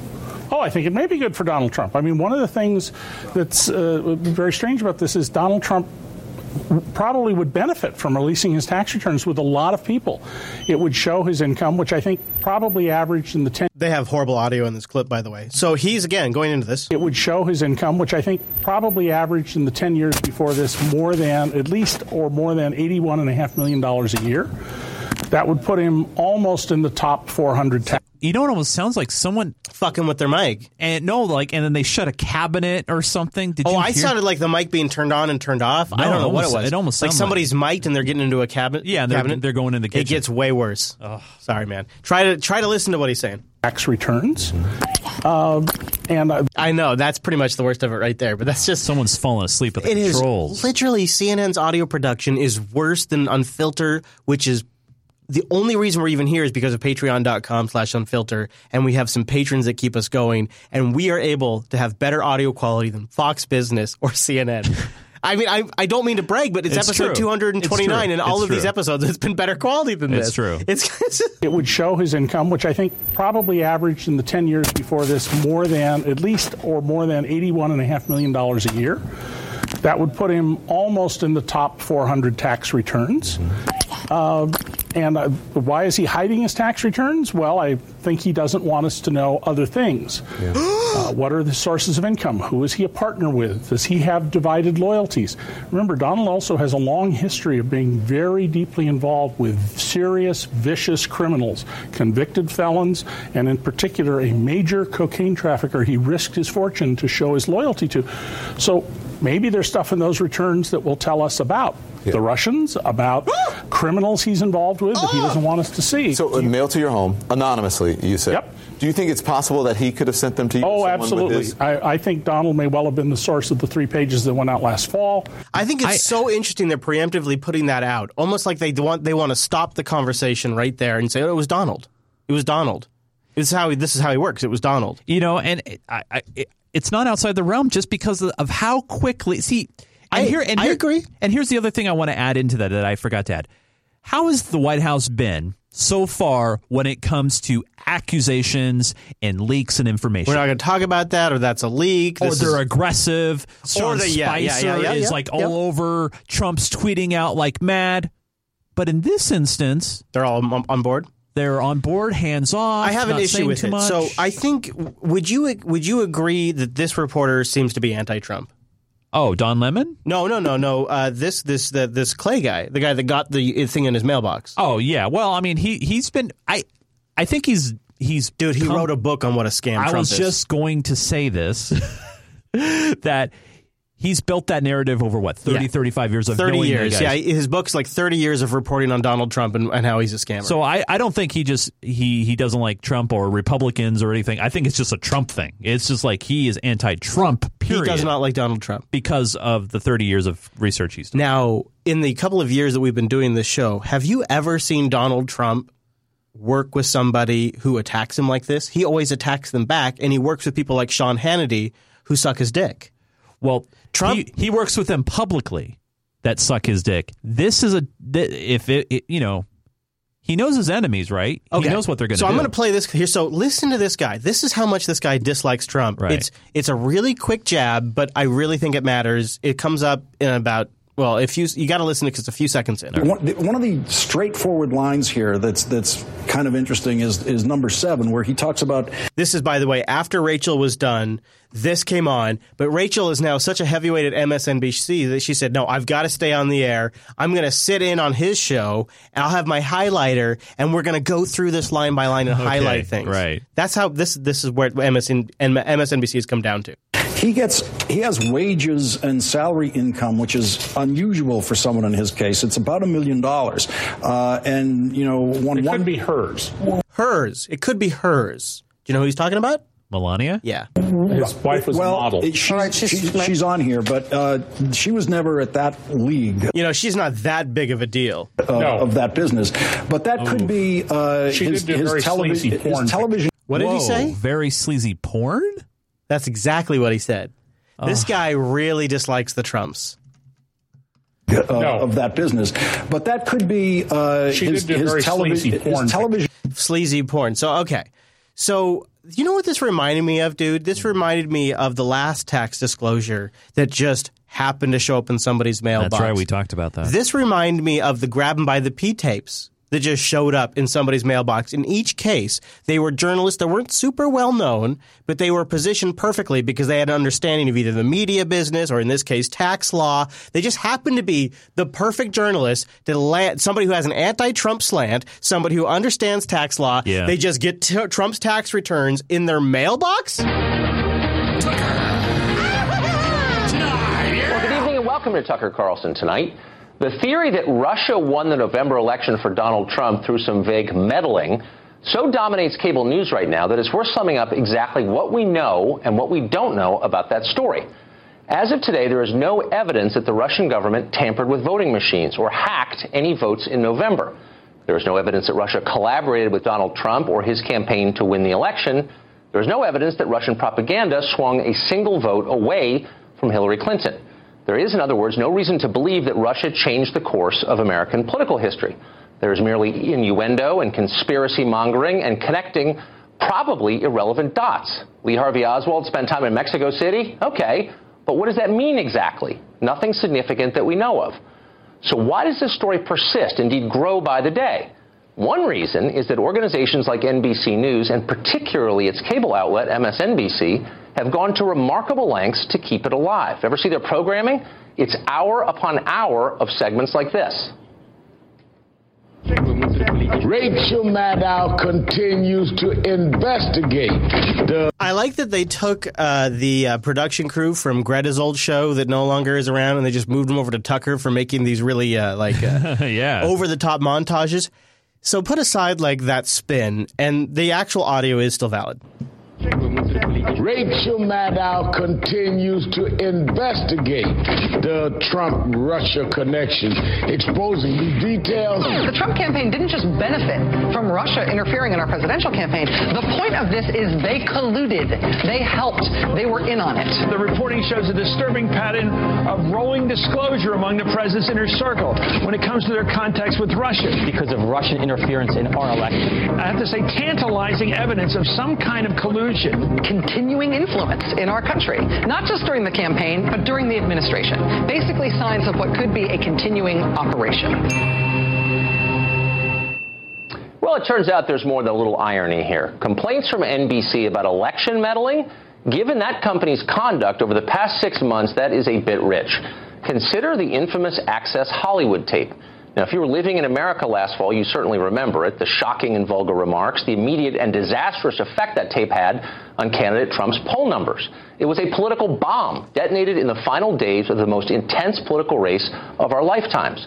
The fallout was so overwhelming that few paused to consider where that tape came from. Do you disagree with any of that? No, seems yeah. I mean, it's Tucker Carlson, so like eh, my instinct because I remember him on the like the hardball days I or know, whatever it was yeah, when he yeah. like debated Jon Stewart and lost horribly. Yeah. But uh, this is this is completely accurate. Like, yeah. this was one of the most. I, I, I, I can't believe Trump won after the grab him by the P tapes. Actually, Yeah. that shows you how bad of a candidate Clinton really was. So let's consider that now. That tape belonged to NBC. It was shot by NBC cameramen for an NBC show on NBC property. Does that all jive with your understanding of how the media business works? Yeah. Does with mine. So how did it wind up in the hands of the Washington Post, which broke the story? We asked that question at the time. How, in other words, did valuable intellectual property from one news organization end up benefiting a competitor? Uh, it was, and its information, it, it was just so perfectly timed as an October surprise. Intentionally. That's the short answer. According to sources at NBC, the Access Hollywood tape was leaked to the Washington Post with the full knowledge of NBC brass. That would include news division head Andrew Lack. NBC's motive? To derail the Trump campaign two days before a presidential debate. Now, keep in mind that the Access Hollywood tape had been sitting in an archive since it was shot 11 years before. NBC executives had known about its existence since at least last summer, months before it aired. Concerned about being accused of partisanship and perhaps worried about California's strict wiretapping law, which prohibits the recording of subjects without their knowledge, the network sat on it. But as November approached, the temptation to shut down the Trump campaign became too much. I think that is so much why they sat on it because of the California law. And so NBC rose to the defense of Hillary Clinton and leaked that tape. And then they lied about it. Now, if you're a news organization and someone stole the story of the year out of your office, wouldn't you want to know how that happened? Yes. You'd think you would. And yet, as far as we can tell, NBC News has never conducted a meaningful internal investigation into how that tape wound up at the Washington Post. I've checked too. I have looked into this myself. I can see no instances in any kind of there's no reporting, there's no tweets by the reporters that were involved with it. Nothing indicates that It- NBC ever looked into it. It's on their inter intranet website. Oh, Uh, on their wiki what- internally? Yeah, on, yeah, yeah. That's because they already knew the identity of the leaker. It was them. Now, all of this is more or less common knowledge, or at least commonly suspected in the tiny world of the TV news business. I think that's actually super important is if we acknowledge the fact that this is an industry that we as average citizens have very little insight into and we don't live inside the bubble in which they communicate with each other and we don't understand their culture, we sit up from the outside and think, well, this sounds impossible. But yet on the inside the bell curve, this is already this is already just an assumed. into how that tape wound up at the Washington Post. That's because they already knew the identity of the leaker. It was them. Now, all of this is more or less common knowledge, or at least commonly suspected in the tiny world of the TV news business. As we said, Andrew Lack knew about it. So apparently did Today's Show anchor Matt Lauer. And yet until now, nobody bothered to tell the public. We're doing that. By the way, we asked Lauer and Lack and the NBC PR department for their response to all of this earlier today. They declined comment. Still, the obvious question hangs in the air since we've been talking so much lately about election tampering, and it's this. What do you think played a bigger role in the 2016 race? The Access Hollywood tape or the Russian government? I would actually be willing to bet it's the Access Hollywood tape. Yeah. So I is I I I don't I don't subscribe to the theory that it was Trump. I, I just I find it I find this to be it was too tempting of a target. It could be possible because there does seem to be a commonality with well if you exclude the Access Hollywood tape, both leaks around the taxes do seem like the only person that would have access to both of those would be maybe Trump.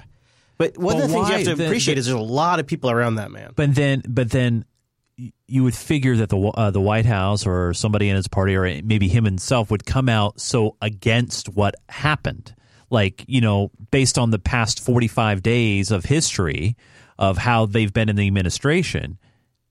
He he, they haven't fought on this, and that's and that's the part that's sticking with me right now. It's just like. If this was just like those other things, they You're would come out against it. It, it, just doesn't fit their It doesn't pattern. fit the because pattern. now would that be because just simply this is not necessarily damaging? Well, that's the thing. I mean, if I, if I was Rachel Maddow, I would have sat on this. I mean, yeah, she did Trump a favor in a sense. She, yeah, she showed that he paid more taxes than Bush or Obama or Bernie. Well, like I said, the the only angle that you could per, uh, potentially work on this is the AMT that he paid, and you know Yep. he wants to get rid of the AMT, which would make him and other rich people keep more of their money because AMT was actually put into place for for, for rich people. So I'd like to know what the audience thinks. So we're just Yeah. about to get to the mail sack. Speaking of the audience, but first, Yes. I want to talk about what's going on in South Korea because to me this seems like it's there's some 4D chess going on here. The U.S. military confirms that it has begun deploying attack drones to South Korea to counter what it calls North Korea's continued provocative actions. The move follows Pyongyang's recent nuclear and missile tests. We're sending drones. We're sending advisors. I I feel like we're positioning ourselves to pressure China. I don't know exactly what's going on over there, but I feel like we're getting in a very sort of confrontational position with China. But in the meantime, there is a new level going on in Syria that to me seems to be the much more urgent story. We have U.S. Marines and I think also Rangers on the ground, boots on the ground now in Syria. This is a Fox News alert. I'm Bret Baier in Washington. For the first time tonight, we have confirmation that U.S. Marines are on the ground in Syria. Conventional troops with a specific mission as directed by the president.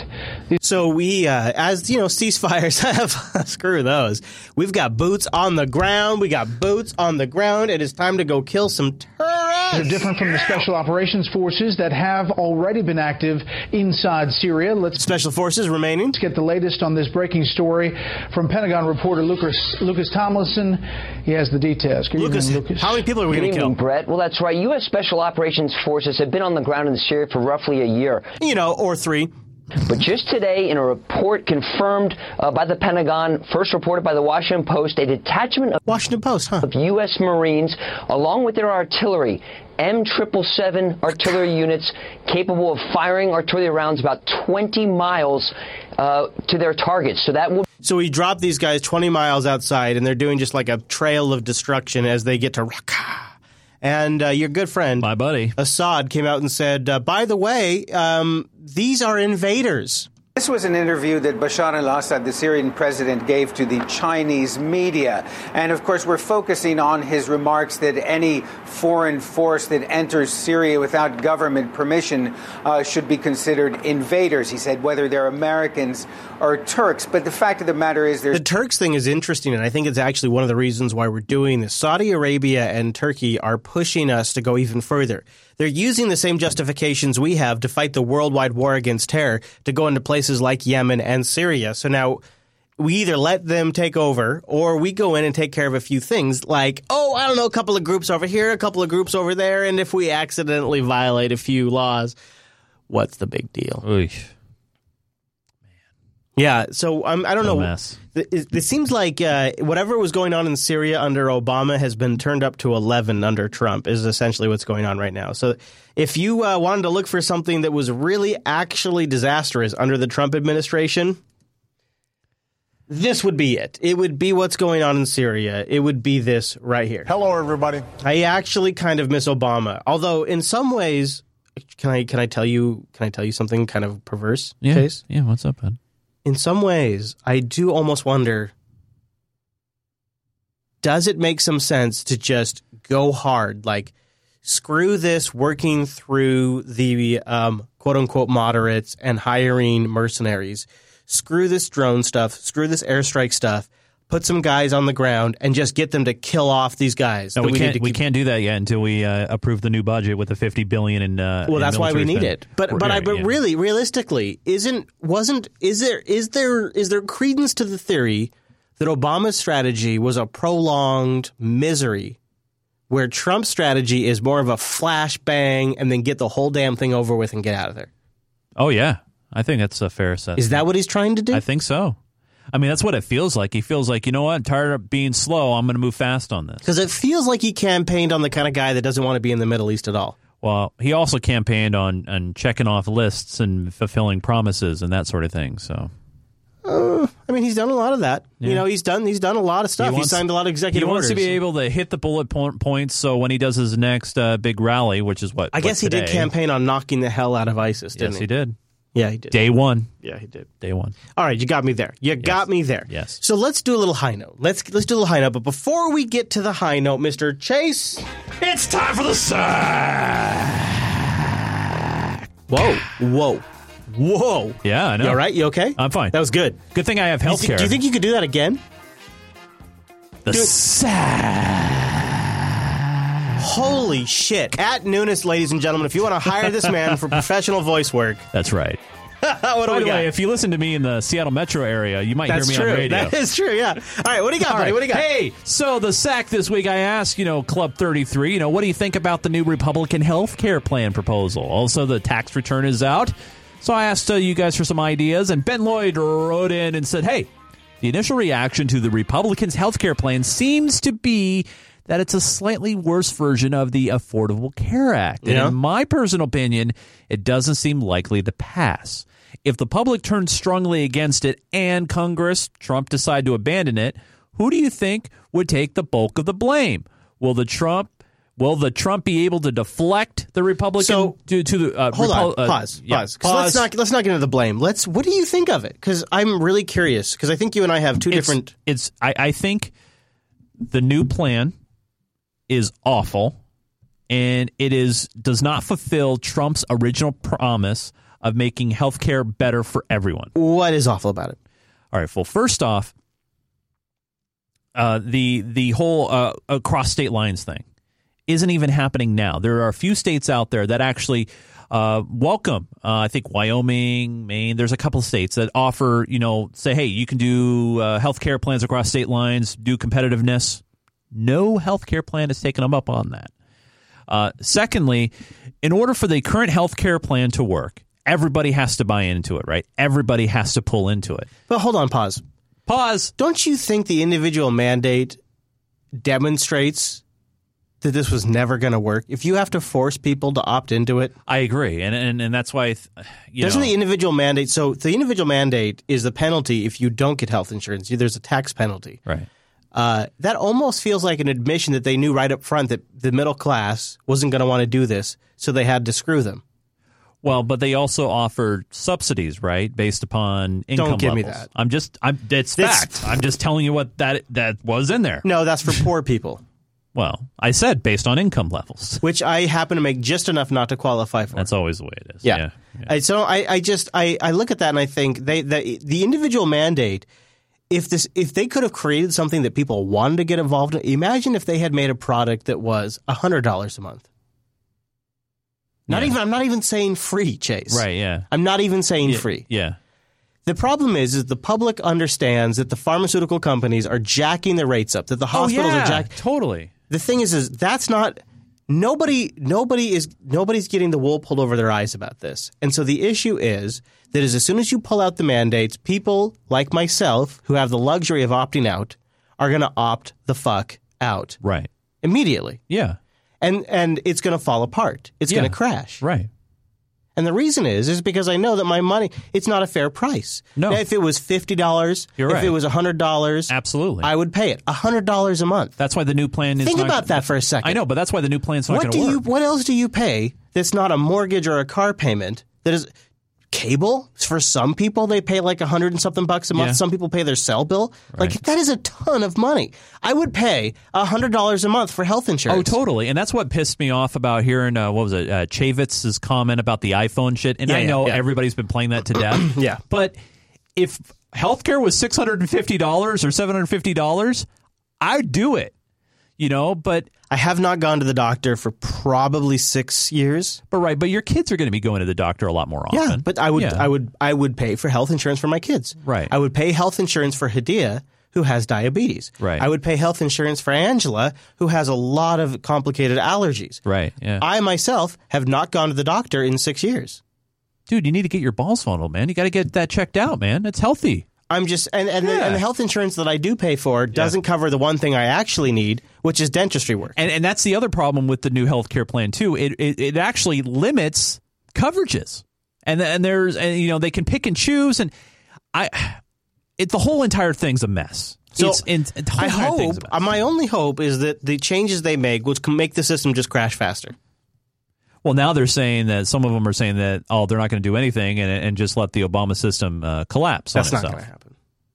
All right, so moving on. Yeah. Well, That- actually, that that's was it. I have a question for the patrons for next week. Okay. I might ask you to repost it. Yeah, but please. Yeah, let me know. what do you think about having a shorter intro sequence? We've had a couple of patrons that have said, oh, be, you know what? I've listened to the show now for 200 weeks. I don't need a two minute intro.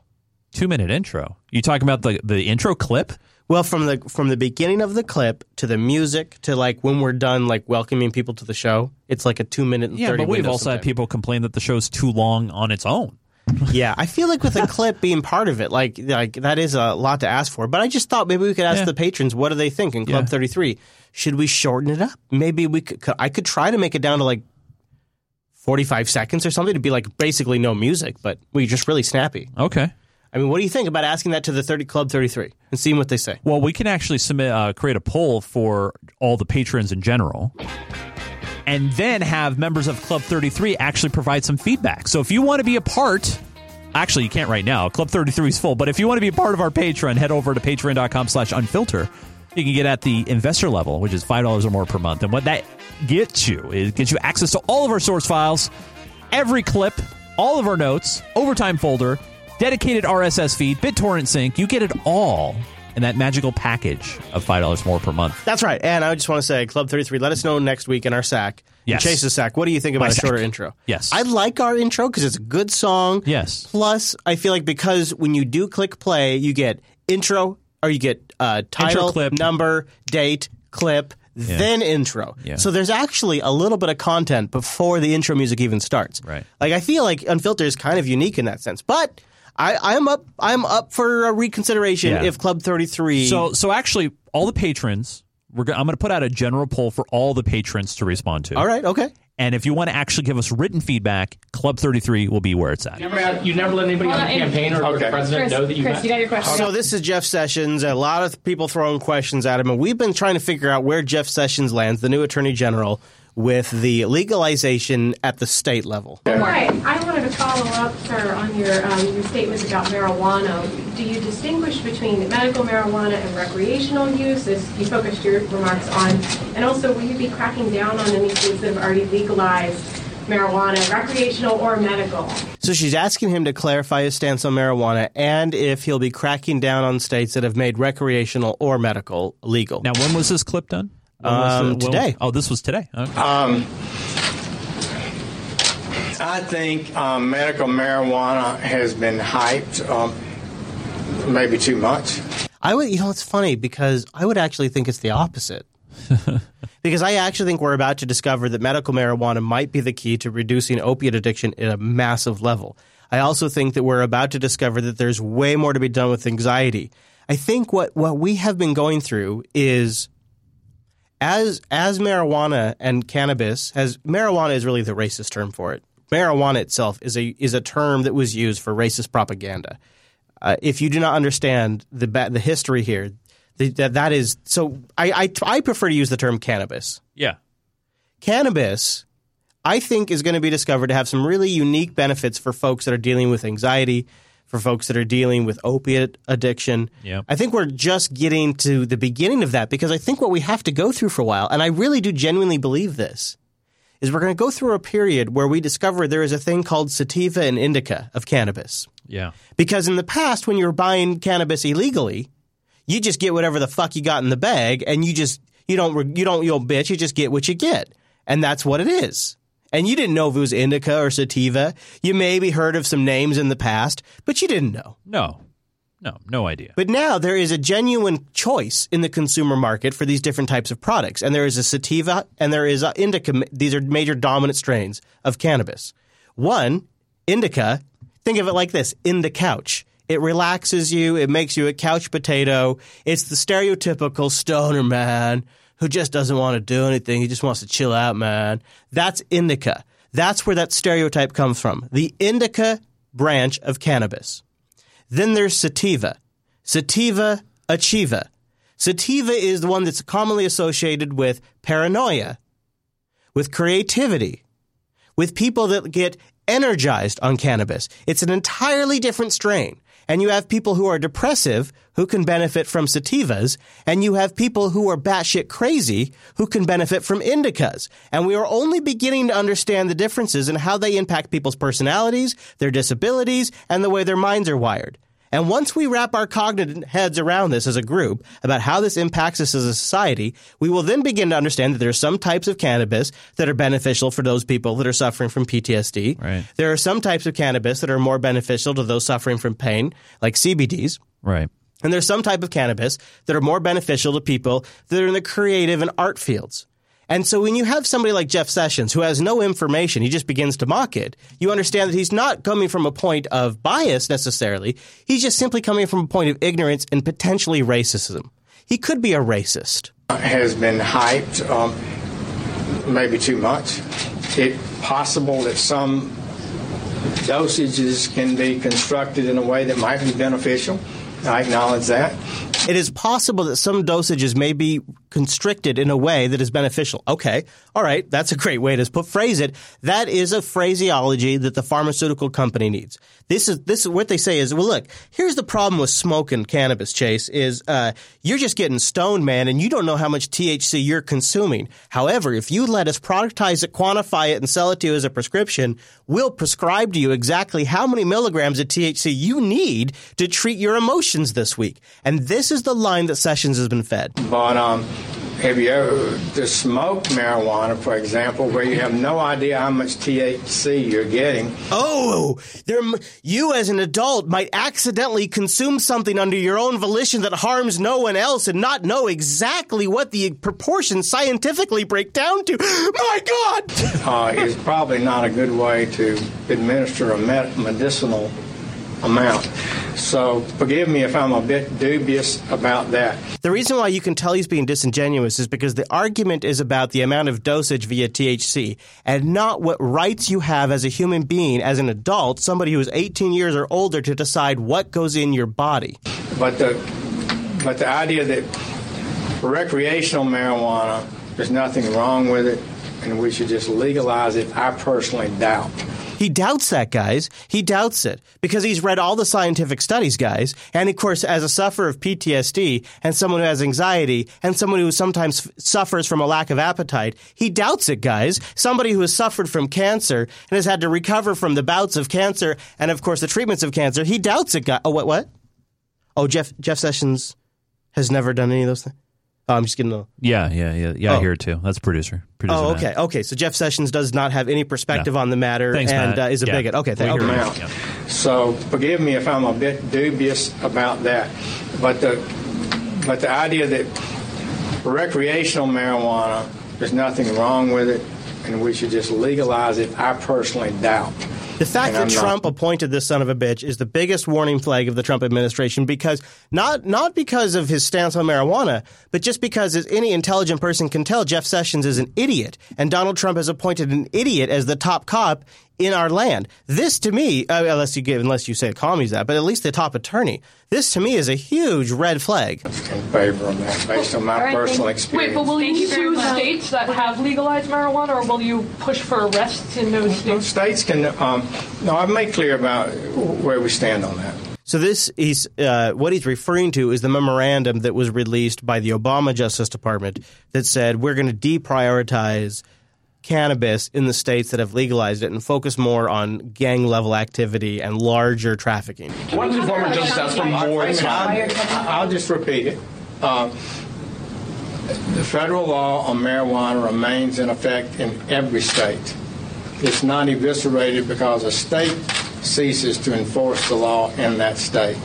The Cole Memorandum set up some policies under President Obama's Department of Justice about how cases should be selected in those states and what would be appropriate for federal prosecution, much of which I think is valid.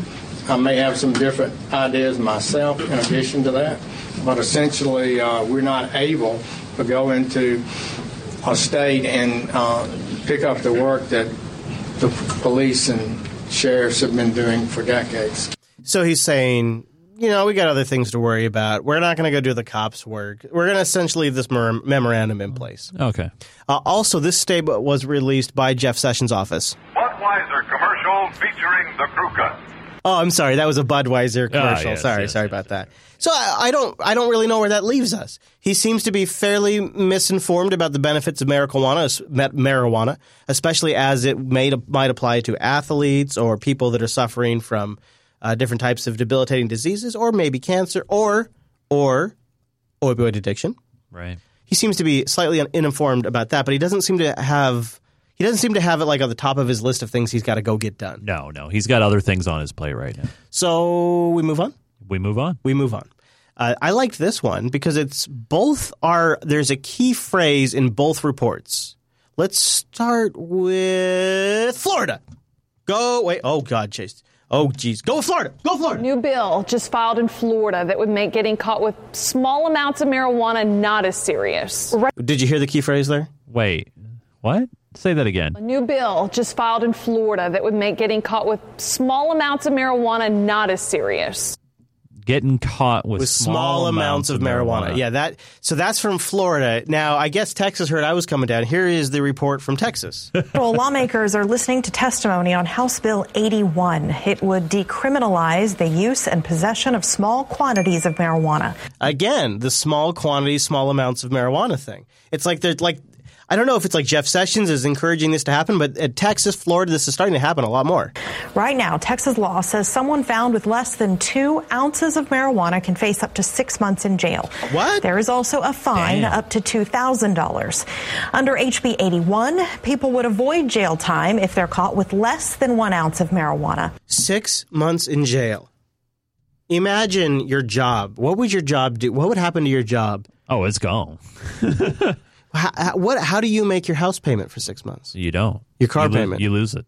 You lose them. So unless you had like substantial savings. Imagine if I got caught in Texas with a little bit of cannabis. How would I? I couldn't. Don't forget driving across state lines. Jupiter Broadcasting would collapse. My children would lose their home. Angela would be on the street.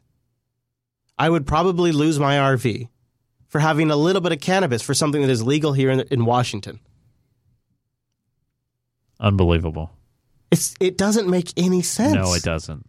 Even if you think cannabis is a dangerous thing, as dangerous as alcohol, it it doesn't make any sense. Well, let the government actually fully study cannabis, okay? And I'm not talking about, and you guys might have seen it. Just do some searches uh, for uh, uh, the government's version of what cannabis is, and it's this looks like grass clippings. It really does. Oh, that was so funny, Chase. Yeah. Yeah, that is bad. I mean, I retweeted it. It's gross, Uh, actually. It's nasty. I think it was a Washington Post article. Uh, speaking of the Post, but yeah, I mean, let the government actually do real research, and you know, let's get some real information here. You know, and I mean, I'm not saying that the information that we've gotten already about cannabis has been inaccurate. I, I'm, I'm not saying that at all. I'm just saying though. But man, yeah, I mean, s- up to six months, really, for having a joint. I. That's that's how you wreck families, dude. That's and you know, as that begins to change, right? it's one of the things I look forward to on the show because Yeah. that's one of the things that we're watching begin to change. It has made a ton of progress since we started, and I think we're just at the beginning. This is the people's record of one of the major revolutions happening in the United States, and it's one of a dozen things happening every single day that are worth talking about. Things Yeah. that bend history every day, and you know your Unfiltered show is going to be here to report it for you every single week. And we're kept going by our patrons at patreon.com slash unfilter. Mr. Chase. Yes, if- Mr. Chris. If uh, I wanted to rant at you and uh, and whatever, actually, legitimately, if people want to see that hilarious Twitter Yes. feed, where do they go catch At it? Nunes, N U N E S. And believe me, a lot of people don't realize that I'm not the congressman, but man, God, I've been it's having beautiful, dude. I, have been Keep having it up some- if you oh, can for a I'm- little bit. I'm going to keep doing it. Oh, man. But I also want to encourage all those gamers out there, head over to ggtvdiscord.com. We have a big chat room. When you play games, you can voice up with us. We have a oh! great time. Oh! Nice, man. A lot of good stuff. Now, Chris, yeah, your vlog stuff has been off the chain. Your editing skills, your drone Dude, flying, dude. it looks so good. Thanks, man. Like, especially when the drone kind of floats down. Where can people find that stuff? YouTube.com slash Chris Fisher. Fisher, that's my name. Chris Fisher. Fisher. Fisher. I might change it someday. I don't know. Oh. I don't What, know, your but that's last where it's name at right you're now. gonna- you're gonna At it? Chris LAS, LAS, Linux Action Show. Shh. It's a nice uh, Twitter. You know what? I'm going to say this too. Thursday, tomorrow, we're going to do a live version of Linux Action Show. We're going to talk about something super important the future of the Linux Action Show, where we're going, and perhaps the end of an era. I encourage you to join us live and get involved in the conversation about Yes. that. At Jupiter Signal for the network, unfilter.reddit.com if you want to give us stories, feedback, yeah, clips, all of that's really appreciated. And, you know, go fight uh, Correct the Record over there. Help us out a little bit. Yeah, buddy. Okay, everybody. Thanks so much to this week's episode of Unfilter. We'll see you right back here. You know what? No, No? no, Chase, No? say it like you mean it. We'll see you right back here next week. Yeah.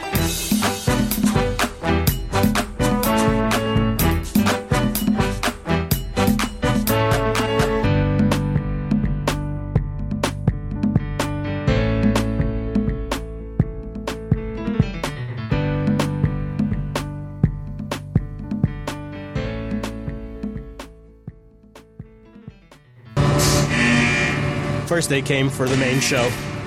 Then they came for the overtime. I say this line no farther. The line must be drawn here. It's time for Unfiltered Overtime, brought to you by patreon.com slash unfilter. Thank you to our patrons!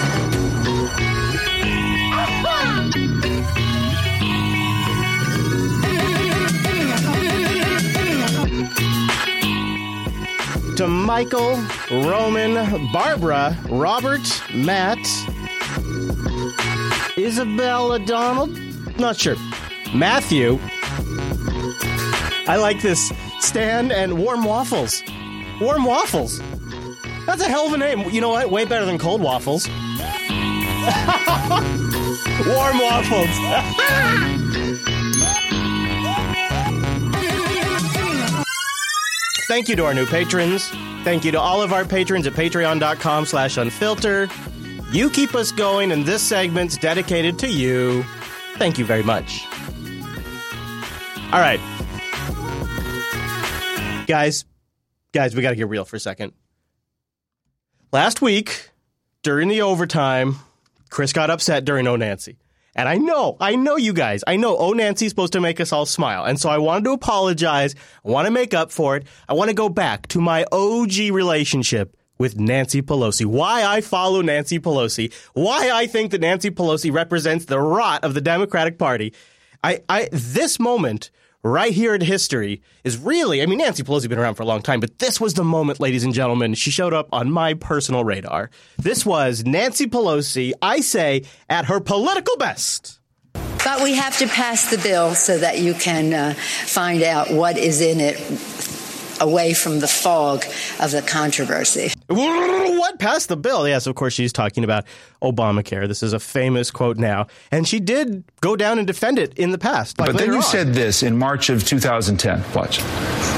but we have to pass the bill so that you can uh, find out what is in it away from the fog of the controversy. Well, we found out what was in it. It was Chris is going to spend an unbelievable amount per month for something he never uses, and if he ever does have to use, has a five thousand dollar deductible. That's what we found out, Nancy. And hasn't that idea that you have to pass it before you know what's in it, isn't that really the problem as you look back on it? That the, there was such a rush to get this done, no. no. Republicans voting for it, and now there are unintended effects of this no. that oh, were no. foreseen at the time that you couldn't know the impact of it, That's and now this stupid. is coming home to roost. No, it, what, what I was saying there is we have a House and the Senate, we get a bill, we go. She does seem more cognizant here, doesn't she? This is a few years ago. A conference, or we, we ping pong it, and then you see what the final product is. However, However, I stand by what I said there. when people see what is in the bill, they will like it, and they will. And so while while there's a lot of hoop-de-doo and ado about oh, there's what? I'm sorry. Hoop-de-doo and a do about what's happening now. Very appropriate. I'm not criticizing. I'm No. saying it took a great deal for us to pass this bill. I said uh, if we uh, go up to the gate and the gate is locked, we'll unlock the gate. If That's we, right. we can't do that, we'll climb the fence. If That's the fence right. is too high, we'll pole vault in. That's If- right. If we can't do that, we'll helicopter in, but we'll get it done. We had ups, uh, uh, passed the test of the courts, and Yeah. we did. The first rollout in the first part of the uh, first year of the implementation went very smoothly. What? The website did not work. No. That has caused problems, complicating people transitioning from those policies to the other. But again, this is never thought to be easy. And the fact is, is what it doesn't matter what we're saying here. What matters is No. what happens at the kitchen table of the American people. Oh, well. I can tell you what happened. We don't like it. We don't like it. You know, get rid of that mandate. Watch it all fall down.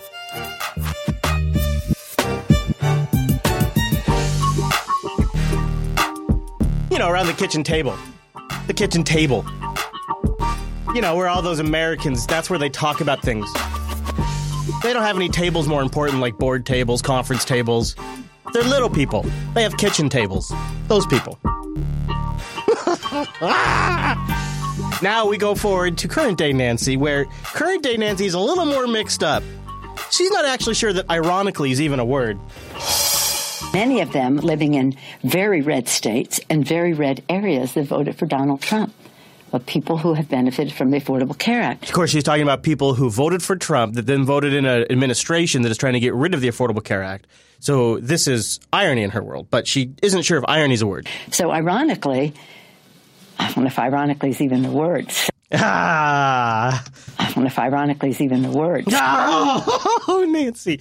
Yeah, you keep going out there and making the Democrats look like they really got a great point. And when you can't do it, your buddy Maxine's got your back. Your colleague, Representative Adam Schiff, a Democrat on the House panel investigating Donald Trump's ties to Russia, says uh, he's seeking testimony of a former British spy who wrote an unsubstantiated dossier of alleged collusion between Donald Trump and Russia.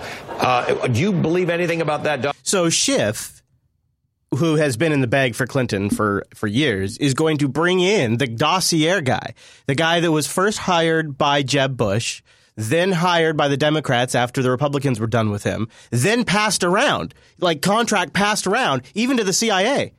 And now they're going to get this guy to come in and testify. dossier?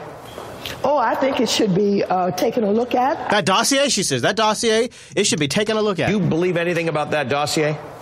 Oh, I think it should be uh, taken a look at. I think they should really read it, understand Okay. it, right. analyze it, Sure. and determine what's fact, what may not be fact. We already know that Now, so, so what should be fact and what should not be fact? Now, she's going to tell us what we already know is fact. Okay, guys? Because this was Maxine Waters, guys. She really wants us to make sure we make follow the facts. We got to look into facts. So now she's going to tell us about some facts. fact, what may not be fact. We already know that the part about uh, the coverage that they have on him uh, with sex actions uh, is supposed to be true. What? Uh, they've said that that's absolutely true. What? No.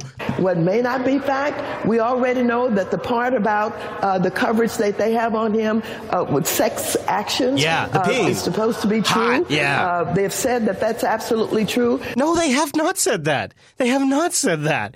That has not been said. Some other things they kind of allude to. Yes, I think he should go into that dossier. Yeah. Let's air that dirty laundry in the public record. Let's get that dirty laundry in the public record. Woo. So Nancy was kind of busy, actually. She was out uh, stumping for uh, Save My Care, which is a initiative to uh, save the Affordable Care Act, and she's out making some really great points. But uh, about, uh, I'll, I'll jump about halfway into her speech, and she she starts to lose the thread a little bit. in a Robin Hood in reversal, reverse Robin Hood stunned $600 billion from the people who need it most and their health care and giving it to the people who it, need it least. Ironically, many of the people who will be deprived of health care There it is again. She's trying to once again. She's trying to deliver the zinger. Ironically, those idiots that voted for Trump, they're the ones that are going to lose health insurance. But again, she can't land it with the same script, the same chance to repeat the same talking point. She still can't land it. the people who leave it, li, li, need it least. Ironically, many of the people who will be deprived of health care are people who are live in rural parts of our country or are uh, older Americans. You know, the kitchen table folk. People who have I- issues relating to addiction in their families. You know, because addicts vote for Trump. The list goes on. It's very, very troubling. You could call it like a basket. It's very, very cruel. It must be stopped. And this bus, which we were going to greet outside, She just kind of lost the thread. It's very, very cruel. It must. She was supposed to say, ironically, the Trump supporters, the core Trump supporters that voted for Trump, are the ones that are going to be affected the most by the changes to the Affordable Care Act. That's what she's supposed to say. But she lost the entire thread. She gets so lost that she then goes into an introduction that she's not supposed to do. She's not supposed to talk about the bus. She's not supposed to introduce the next speaker. But she's completely lost her line of thinking, and so she does it anyways. I'm going to replay it for you so you can see this. Watch the faces of the women behind her as they realize she's about to do something she's not supposed to do when she loses the thread. in their families. The list goes on. It's very, very troubling. It's very, very cruel. It must be stopped. And this bus, which This is where she it must be stopped. This is it. This is where she loses the thread and then makes the mistake.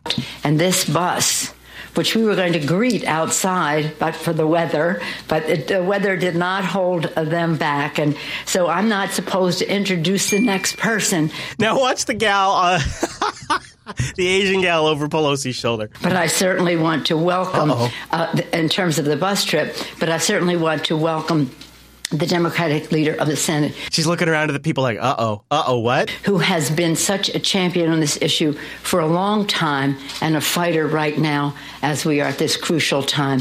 Let us welcome uh, Democratic leader Chuck Schumer. And then the gal behind her says, no, no, it's okay. Go ahead. Go ahead. It's okay. Crazy Nancy. And then you can see the other gal grinning ear to ear like, oh, she totally blew it. Nancy even says, I'm not supposed to do it. A champion on this issue, Senate, who has been the Democratic leader of this. I certainly want to welcome, welcome Hold on. uh, in terms of the bus trip, but I certainly want to There welcome the starts Democratic looking around. leader of the Senate, who has been such a champion on this issue. It's so great. It's so great. Of course, she goes ahead and introduces Chuck Schumer when she wasn't supposed to. Classic Nancy Pelosi, really just rolling with it. Uh, you know, and it's not it's not too surprising, right? Because you got to pivot. When you're a politician, it's all about rolling with the moment. You're in front of the cameras. You say whatever it is you have to say to get to the next moment. Just like the Democrats have said about Russians. Months ago, when you were asked what's the biggest geopolitical threat facing America, you said Russia. The Russians were responsible for hacking the DNC. In the 1980s are now calling to ask for their foreign policy back. Their behavior has undermined international norms and international rules. You know, the Cold War's been over for 20 years. Willing to stand up to Russia where they are deviating from our values and international norms. My last place, please. Yeah. And after my election, I have more flexibility. Just as I told Russia to stop it. After all, you don't call Russia our number one enemy unless you're still stuck in a Cold War mind warp. The relationship between us and Russia has deteriorated. Uh, Russia has been uh, an ally. An ally, she says. oh, remember when you were a liberal if you were pro Russia? That used to be a thing. I got I got I got attacked. I was a Democrat because I didn't think Putin was the most scariest man in the world. I happen to think it's Trump, but hey, whatever. Moving right along in the overtime.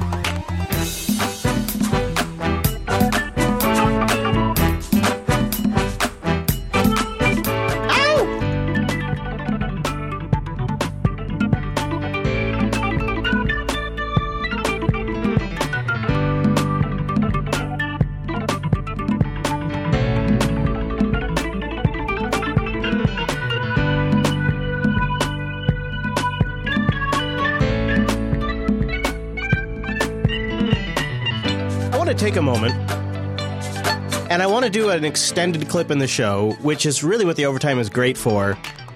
Your buddy, your good friend, Glenn Greenwald, was on, I think it's CNN. And I, I have a clip of it that we have for the main show, but I wanted to play the full extended, uncut, full contextual version for those of you that are watching L Overtime.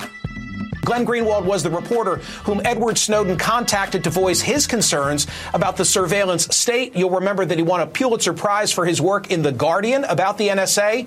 His most recent book is No Place to Hide, and he's co founding editor of The Intercept. Glenn, r- respond to what I just said. Is this not the CIA doing exactly what their job is? Vault 7. We don't obviously. know because uh, most of this has taken place completely in the dark with very little oversight or public debate or accountability. And that's the problem with having these agencies that exercise enormous power and there's almost no way to learn about them because virtually everything that they do is decreed to be secret and therefore it's a felony to disclose it. And let's remember where WikiLeaks got this information. Even the US government has told media outlets they didn't get it from Russia.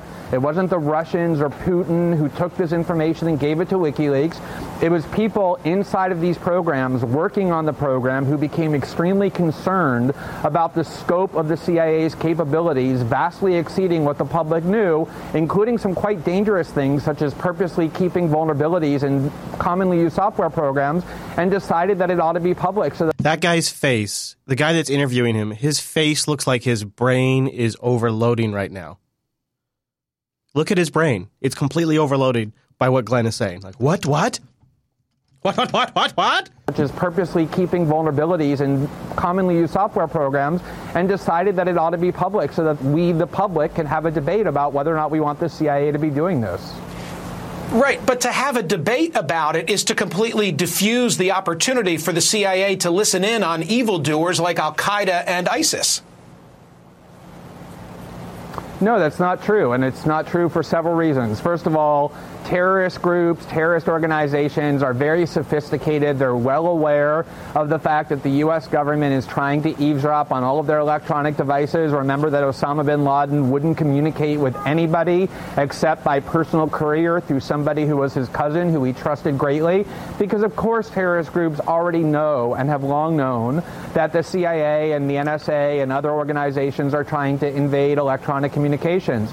So what what Julian and, and WikiLeaks did in this case was they, and it's very interesting, they didn't just take the information and just dump it all onto the internet. They redacted enormous amounts of this information, including the actual code, so that you couldn't tell how the CIA is doing it, you couldn't replicate it, you may not even be able to defend against it. So they took steps to prevent these programs from being destroyed, but gave us enough information to give us the broad strokes of what these intelligence agencies are capable of and are in fact doing. I understand the point that you're making. I'm just saying that by the revelations, even without revealing the code, it takes out of the U.S. arsenal the ability to implement these measures. I want to show. So I want to stop right there. So that is the, there's a couple of reasons why I don't like this um, argument. So the first thing is the overall what he's arguing is this made America less safe. That's what the core of the argument is. I would I would suggest to you that you could demonstrably prove that America is less safe by not working with the tech companies to fix these zero day vulnerabilities that they are purchasing on the black market. The reason why that is extra underscore extra extra egregious is because they're purchasing them on the black market. Two things that does. That raises the rate so these guys make more money by discovering these kinds of things because the government can afford to pay way beyond what anyone else can afford to pay. So they can raise the rates. They, it makes these, the stakes higher for these attackers to find these exploits and sell them. So they are encouraging the black market by purchasing from the black market. Number one, it's just like drugs. Number two, by doing this, they are per- by purchasing by doing this being purchasing off the black market, they are buying exploits that are already known. They may not, they may not be the only customer. So it is extra egregious that they are not getting these fixed because these may be actively exploited by other governments or other private companies. Private companies, private companies.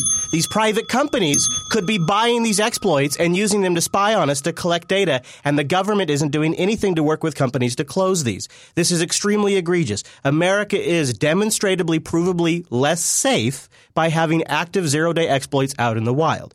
Now, the other reason why I don't like this argument, besides it makes America less safe, because they are unquestionably, they are demonstrably, they are provably making America less safe by leaving zero days out there. So we will set that argument aside the other let's go back. Let him let him say his piece. Us arsenal the ability to implement these measures. I want to show so he's saying so he, he goes on he moves so fast he doesn't give glenn a chance to respond but he takes out of the us arsenal the ability to implement these measures. But we can pause him so that way he can't just steamroll right over. So he's saying it takes these weapons out of the arsenal of the us military aka the cia was apparently a military operation which is just frightening as fuck.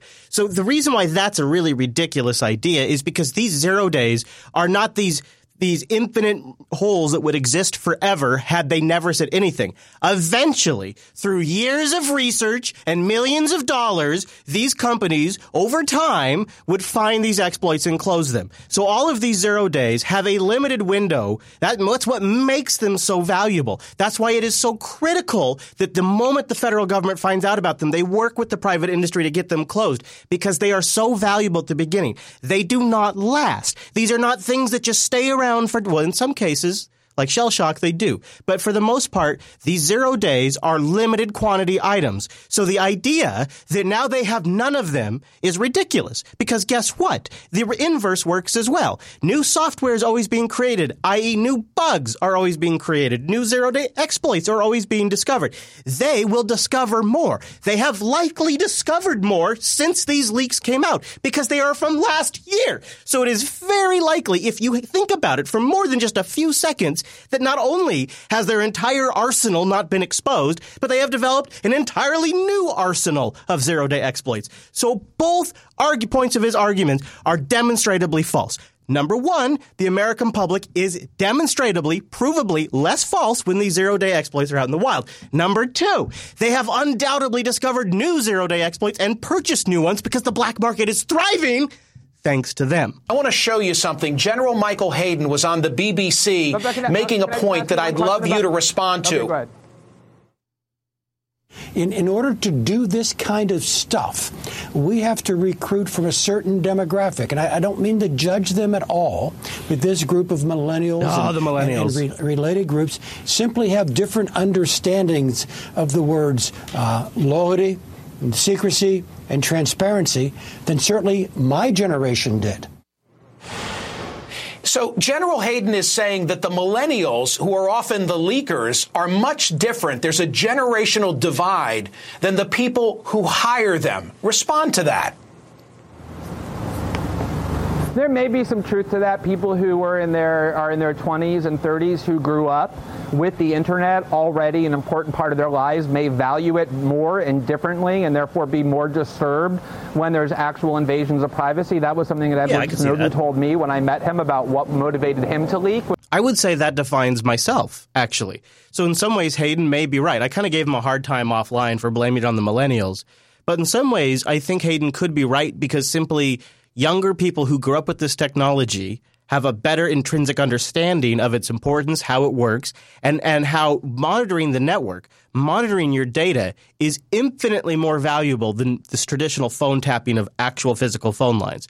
And so the fact that there's still widespread NSA ado- uh, col- wide, what do they call it? A full, uh, full collection. I can't remember the term, but you know, the full collection of that, that still exists. The fact that they're still scooping up lots of data overseas, all of that matters more than traditional wiretapping. And I think millennials probably understand that better than, say, somebody traditionally in their mid to late 60s and 70s. I think they're perhaps less connected to the technology. And so they don't understand the significant role that it plays and, and the fact that it's really the back end plumbing for even the traditional phone calls people make now. Was that the internet was so important to his development as somebody who grew up poor and, and not able to explore the world except through the internet that, that he valued the internet too greatly to allow it to be turned into a surveillance state. The irony, though, is that some of the worst leaks have come not from millennials, but from people like General David Petraeus, who leaked the most sensitive information, way more sensitive than WikiLeaks or Snowden leaked, to his girlfriend, his mistress, to allow him to write her to write a hagiography, or General Cartwright. And this is the problem that I have, Michael. You know, a lot of people like you say, look, I'm very worried about what WikiLeaks is doing, and that's fine. I think if WikiLeaks really had the intentions that you were claiming, which is to destroy the U.S., they would release the code, they would release the targets, and they're not doing that because they're trying to be responsible. But I think the problem is there's no consistency. If they were if they were truly a propaganda arm for the Russian government, wouldn't they have released the full code? Because with the full code, what would have happened is we would have had an avalanche of reporting on all of a sudden all of the forensics data experts that would have discovered that what they thought was Russian malware was actually CIA malware. If they had given us more information, people would go back and look at their logs. People would go back and look at the code samples that they have. It would have blown the lid off the situation. If I think they had given out more information, it would have been a bigger story. General Petraeus leaks extremely sensitive information. He gets a slap on the wrist, doesn't spend a day in jail, and, and then Michael Hayden forgets he exists and says, oh, it's millennials doing this. Yeah. Um, leaking is a very common practice in the U.S., but if you're powerful, you get away with it. Um, you get really rich, like Bob Woodward has done. If you're powerless, you get put into prison, and that's a major problem. Glenn, I've got to ask you about the big picture issue being this ongoing probe of presumed Russian hack or attempted hack of the American election. I follow you on Twitter, and you tweeted something that caught my eye. Put that up on the screen, and I'll read it aloud.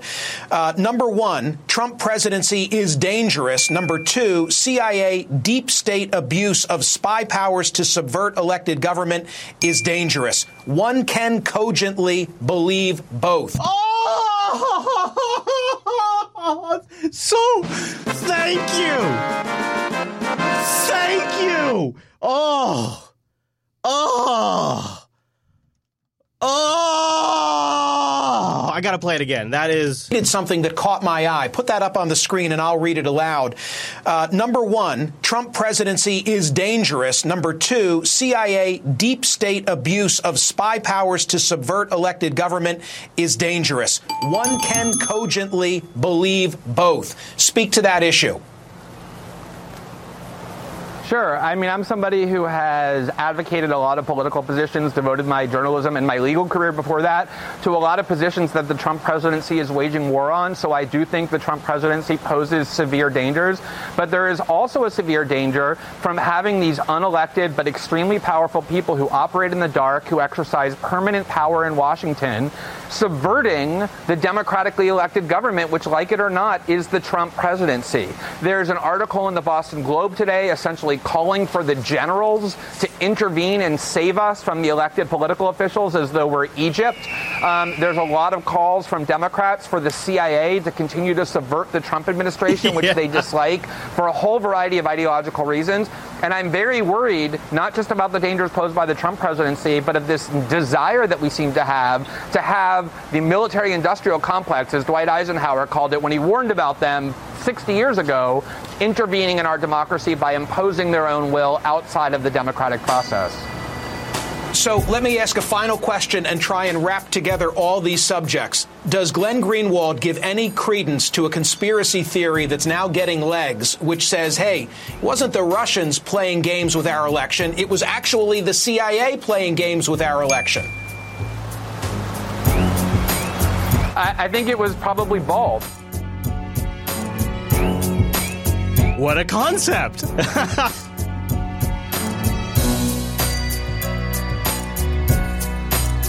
Oh, that felt good. That was good, guys. I needed that.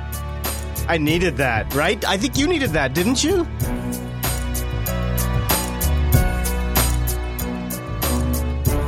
Why does collusion always have to be just with the Russians? Because to me, you know what? It seems like what's right in front of us. One thing that we could almost prove, based on their own statements, is there is absolutely collusion between the intelligence agencies and the media. We definitely have proof of that because they've told they've told us that they've told us that you know unidentified sources from intelligence have told us this. So we definitely know there's collusion there, but I, I don't think that's the collusion everyone's focused on. Do you believe there has been there's any evidence of collusion between the Trump campaign and, and Russia? There is this suggestion out there from an awful lot of Trump critics that those dots may well connect in some way that points to collusion of alleged collusion between Donald Trump and Russia. A dossier bluntly asserts that there was collusion. Allegations of Russian collusion. The allegations of collusion with Russia, or that there was some greater potential collusion, and lying about collusion, criminality or collusion. Now, I'm not even at the direct collusion uh, stage yet. I'm not saying that there was necessarily collusion. Possible collusion. Whether there was collusion. Collusion with the Russians. And any collusion, alleged mm-hmm. collusion. And this question of collusion. Is there any evidence of, of collusion? Any evidence of any connections between the Trump campaign collusion? Wait, we don't know it. Wait, Congressman, you said with the collusion, there's no evidence Ellison. that there's collusion. They didn't find any evidence of collusion. We have no evidence of collusion. Or there is no evidence of collusion between the Russians and the Trump campaign. You know, I almost feel like there's a message they're trying to relay to us. And you know, when I play these mashups, I wonder if you guys understand you're getting like 2% of what it's like to be producer Matt and I. 2% of what our daily life is like. There's an attitude on the committee that we need to get answers for the American people appropriately. So, guys, good news. Good news. Uh, Lindsey Graham's here to get us answers. If you didn't, uh, if you didn't know, Lindsey Graham, of course, uh, Trump is uh, probably I don't know I got, I got to imagine Trump's got a list of people he hates, and Lindsey Graham's got to be somewhere on that list. Lindsey Graham, working with John McCain, is part of the Never Trump Republicans, consistently been going after Trump since the moment he became a candidate. Uh, I say that unbiasedly. I, it's just it, to me, it's completely fascinating to see the Republicans eating their own. You know, I play the I play the O'Nancy segment to uh, to demonstrate the divisions, which I, I believe there are three factions of the Democrats. I believe. I, I could be wrong. This is just from watching. There seems to be a Warren faction, a Sanders faction, and there's there's a lot that they agree upon there, but there's still some big differences. I would say the Sanders faction is even more progressive. And then you really have the establishment faction. That's the Clinton side. That's the Pelosi, the Schumer faction, the Schiff. That's that's the faction that keeps losing the elections. That's the faction that even while Obama was in office just had devastating losses. That's the establishment faction. The one that's really I, that I really make fun of in the O'Nancy segment. That faction of the Democratic Party is more, and I played a clip last week that just really illustrated this, is more than happy to collude, speaking of collusion, with the Never Trump Republicans. The never, if you had a chart, the Never Trump Republicans and the Democratic establishment would essentially overlay with each other. They're essentially one party. It's a fascinating thing to watch. We all know it. We've all seen it, but are we, are we really articulating what we're seeing here? This is really an incredible thing that we're seeing. Lindsey Graham and John McCain are working together with Democrats like Schumer and Pelosi and Feinstein. Remarkable. So Lindsey Graham's here to get us some answers. There's an attitude on the committee that we need to get answers for the American people appropriately. This is the man to do it, guys. Everybody knows Lindsey Graham's the man to do it. Uh, in an appropriate fashion. So what am, what are we trying to do? the current Yeah. president says that he believes that the former president, maybe not personally, but the former president through the government surveilled his campaign in 2016. As a matter of fact, today they said they're extremely confident there was some kind of surveillance of the campaign. Now he seems to say he's a little confused, like some kind of. Now, do you do you believe that any person on that on that really really big bench there, do you think any of them are not aware of the NSA surveillance program? Any of they all have probably been monitored at some. They probably are, are they probably know that they're being actively monitored by the intelligence community right now. All of them because a lot of them speak with foreign correspondents number one. But number two they just probably they know this. I think we should i think that's not a big logical leap to make. That's not some some same some insane mound of conspiracy bacon. I think it's pretty understandable based on leaks that we have seen. And from what we know on on all sorts of things that we've observed and been reported upon that there is very likely, at least at times, where any of these individuals have fallen under surveillance, either because they've called a foreign member of, of another country or simply because the spy apparatus is out of control. That could also be likely. So I remember the cognitive dissonance that's happening here. This is a performance for you, ladies and gentlemen. This man is vo- fully aware that President Obama could wire, quote unquote, wiretap using a 70 year old man's parlance, could wiretap without ever going to the Justice Department, without ever going to the FBI, because everyone is being wiretapped all the time. That's how it works now. And that's not part of the FISA court even. That's just something that's happening. Now to get access to it, that's the that's the tricky part. How do you get access to it? The traditional means would be via the FBI or the Justice Department. But if it's something the NSA already has collected and you get FISA approval, you could get direct access to it from as a political office if it's part of the military and you're part of the executive branch. There's nothing there that prevents that. That's how it works. It doesn't have to go through the Justice Department. It doesn't have to go through the FBI. This man, Lindsey Graham, I trust you, knows that. I, I, I trust knows that. I, I don't, I, I can't, how can we really know? How could we know? We do not know what is in Lindsey Graham's mind. So I can't say that with, like, I guarantee but something tells me, in his position, a man like him knows that to be true. He is aware of the NSA collection. He is aware that the executive branch could get access to it. He might have to go through the FISA court. He might not have to go through the FISA court. He's aware of all of these facts. He is aware that you don't have to have wiretapping on demand anymore. He is aware that the parlance of wiretapping was just shorthand for meaning surveillance. He knows all of these things. This is a performance. Uh, in our appropriate fashion.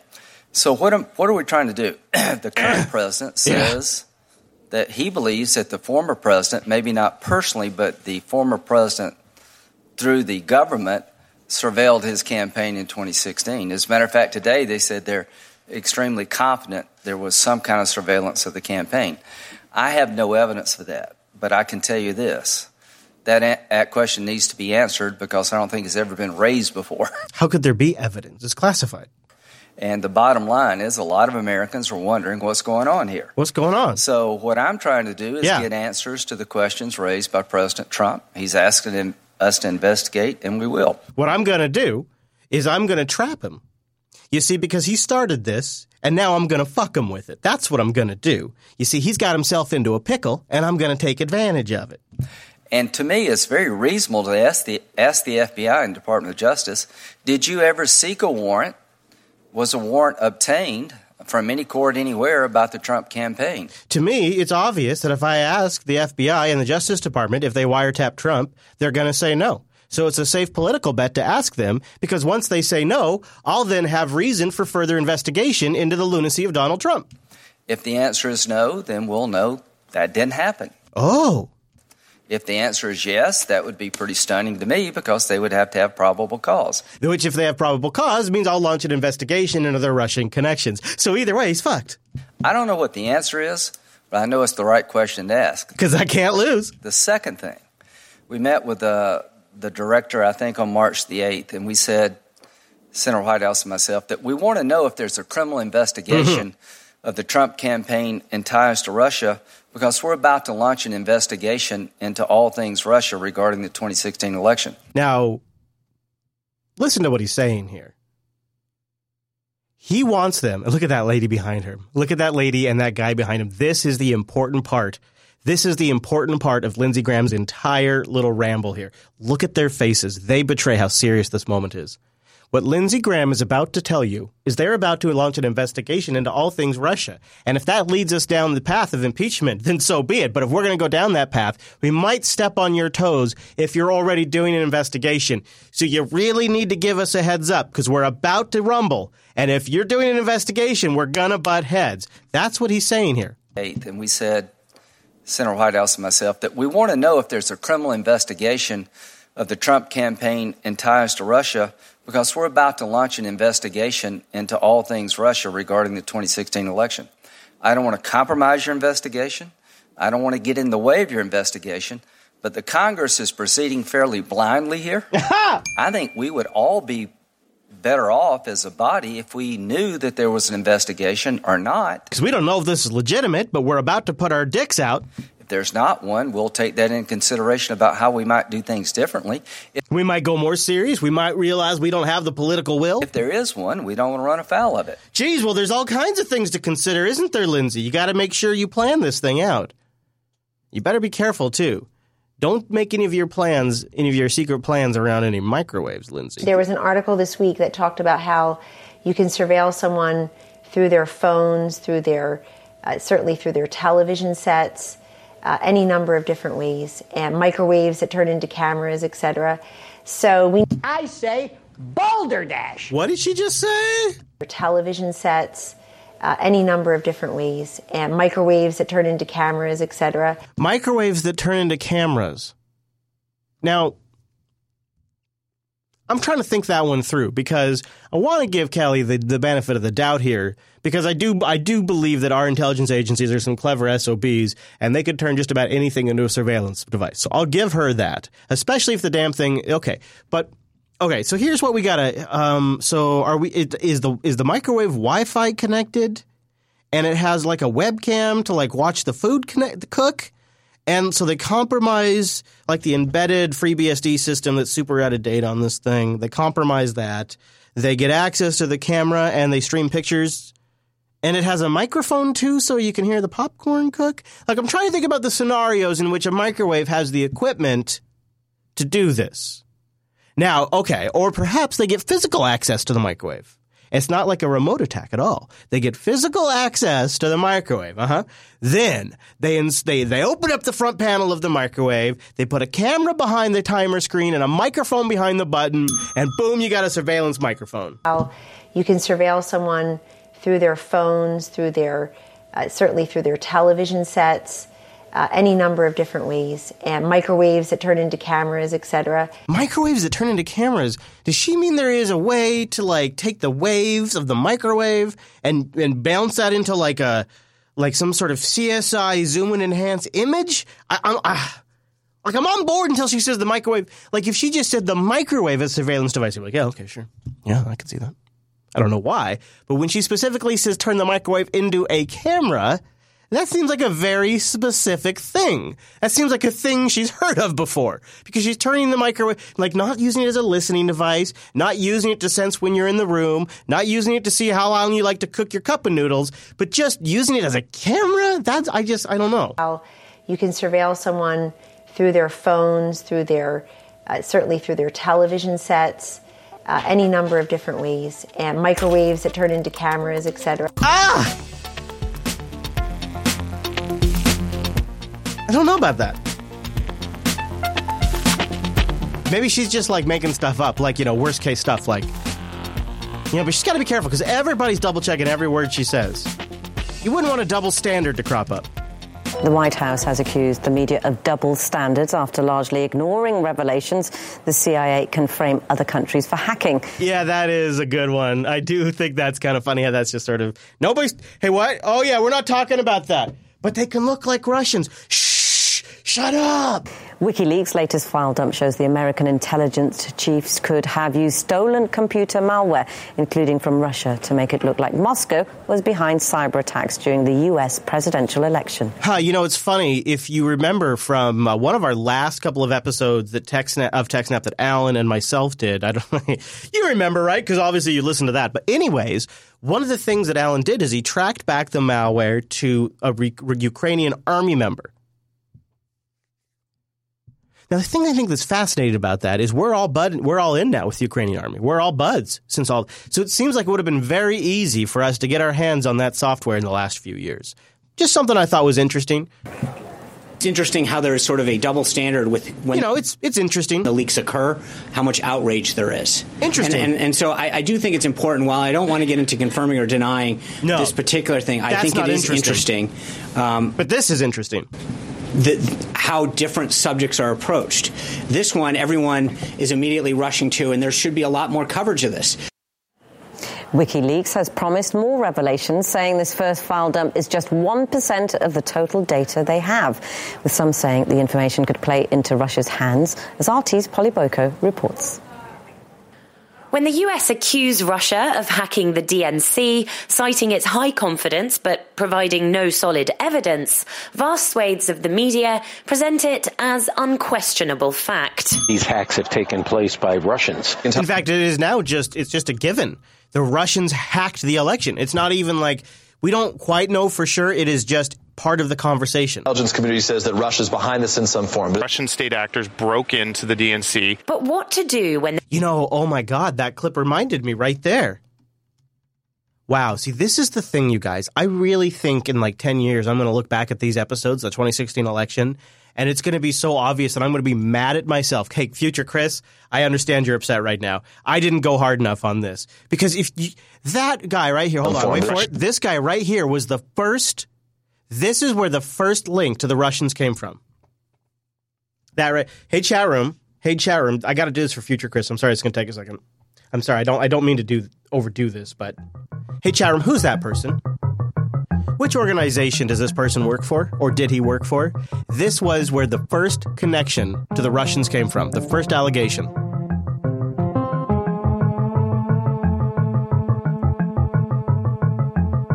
Does anybody remember where he came from? I'll give you a hint. This interview took place in Philadelphia, one day before the Democratic National Convention.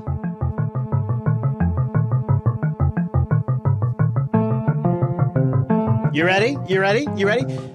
Ladies and gentlemen,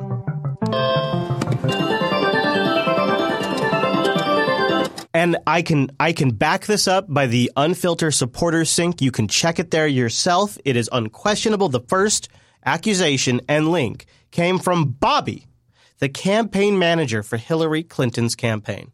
This was it. This was the moment. We played this on the show. I broke down the chronicle, the chronological order that this news came out. This was it. This is where the news came from. Everything about the Russian hacks started right here with this man, the manager of the Clinton campaign. It's where it all started from. And now, here we are in March of 2017, and it's just part of the conversation. It's a foregone conclusion that the Russians hacked. It's gone from a campaign accusation, which had every motive under the sun to make it look like the Russians, to now it's just a it's a foregone conclusion. It's just it's part of our parlance now. And state actors broke into the DNC. But what to do when the biggest leak of secret CIA files in history reveals that US intelligence is able to mimic other countries' cyber attacks? If this claim is true, WikiLeaks has dealt a significant blow to US national security. Every time a place like WikiLeaks blows uh, our ops, it means that the bad guys evolve. WikiLeaks. Now, again, that's shit. I've, I won't go into another tyrant about a, a, rant or, or if you will like, hell, let's not call it a rant. Let's call it a breakdown. Let's call it an, a passionate breakdown of why that was crap. Has has now delivered to hackers of the world the tools they could use for copycat attacks. Wrong. WikiLeaks, in fact, could have gone further, I believe. In fact, I wish they would have gone further so that way people making tools to detect these things could have be- built better tools. This is 100% propaganda coming out of this man's mouth. Now delivered to hackers of the world the tools they could use for copycat attacks on the same devices that the CIA is said to have attacked. What to do indeed. Point the finger at Russia, of course. This time for pouncing on the story and peddling disinformation. Or brand the idea that the CIA might be behind the hacks as conspiracy theory. You know, if I was Julian Assange, I would pay double right now.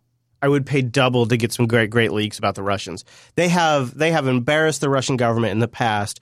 Maybe it's time to do that again. Just saying. Just saying. Okay, how you feeling? Are you feeling all right? You feeling okay? Are you ready to dip in? Are you ready to go? Are you ready to? All right.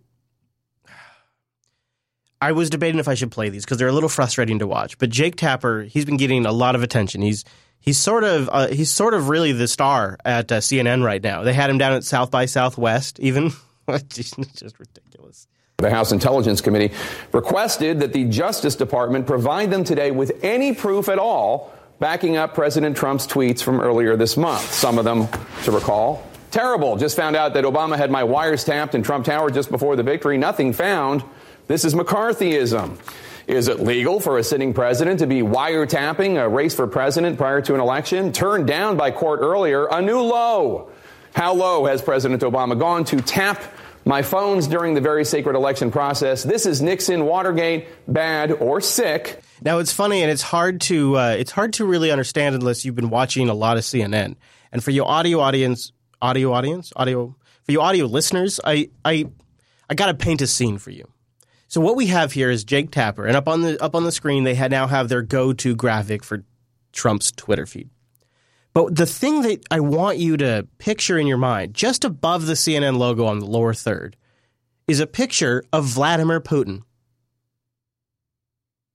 Right there, above the CNN logo, a picture of Vladimir Putin.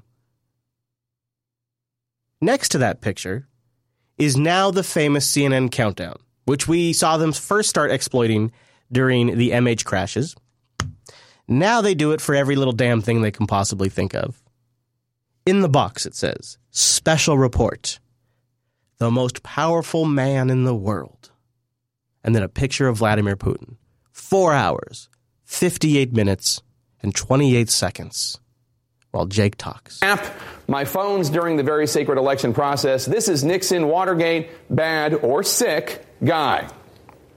Now, to recap, since those tweets nine days ago, this charge by the president has been called false by the director of the FBI, false by the former director of national intelligence, and not one credible, informed source that we can find in Washington has said that the president's accusation is true. And I'm including Vice President Pence in that group. Is he talking about the Russian hacks of the DNC, or is he, ta- is he talking about the wiretapping? to say that members of the House Intelligence Committee are expecting reams of paper to prove this charge coming their way today. Well, that would be doing a disservice to the members of that select committee. That's a cute but somewhat clunky way to say that they don't expect any evidence because they all fucking know it's classified. And we as a nation, we've had to live in this farce for the last nine days, where defenders of the president have twisted themselves into pretzels to try to suggest the possibility that the tweets weren't preposterous by rejiggering the facts of the tweets to try to make this wild and unfounded claim by the president seem to live somewhere in the vicinity of the neighborhood of possible. I really feel like this is CNN. CNN feels a little upset. They feel a little hurt that Trump's attacked them as fake news. And so now, anytime he says anything that might be exaggerating or might not have evidence that he can provide, and they know he can't provide it, they go after him. But the issue is, it demonstrates to anybody that is paying attention that on some matters, CNN is willing to demand the evidence and CNN is willing to ask hard questions and not letting CNN doesn't want politicians to give weasel word answers. But then when they're interviewing Nancy Pelosi, she can ramble on incoherently for 15 minutes and they just lap it all up. So unfortunately for Jake, although he's trying to show like how they really follow the facts, What he's actually demonstrating is they're selective in which times they pursue the case and the facts. It it's sort of un, it's so hilarious. The harder they try, the more they undermine their own credibility. To live somewhere in the vicinity of the neighborhood of possible. I think there's a there's no question that the Obama administration that there were actions about surveillance and other activities that occurred in the 2016 election. That is a widely um, reported activity that occurred back then. The president used the word wiretap in quotes to mean broadly surveillance and other activities. So to break out White House Press Secretary Sean Spicer's Trump to English dictionary. By- See again. Now I agree it's a it's a bullshit loophole answer, but that's actually not that bad compared to what we normally hear. Did, how if you if you just look at the way Josh Earnest last week answered the question when asked if Obama was wiretapping Trump, and the way Josh Earnest answered that question compared to the way that Spicy just answered that question, there was way more bullshit language on Josh's side, and they didn't call it out. They don't have an issue with it. But all of a sudden now, when we're when we're dealing with Spicy Sean, that's when we have the issue. Don't you think that's a little weird? That seems like a that seems like they're just demonstrating their bias there.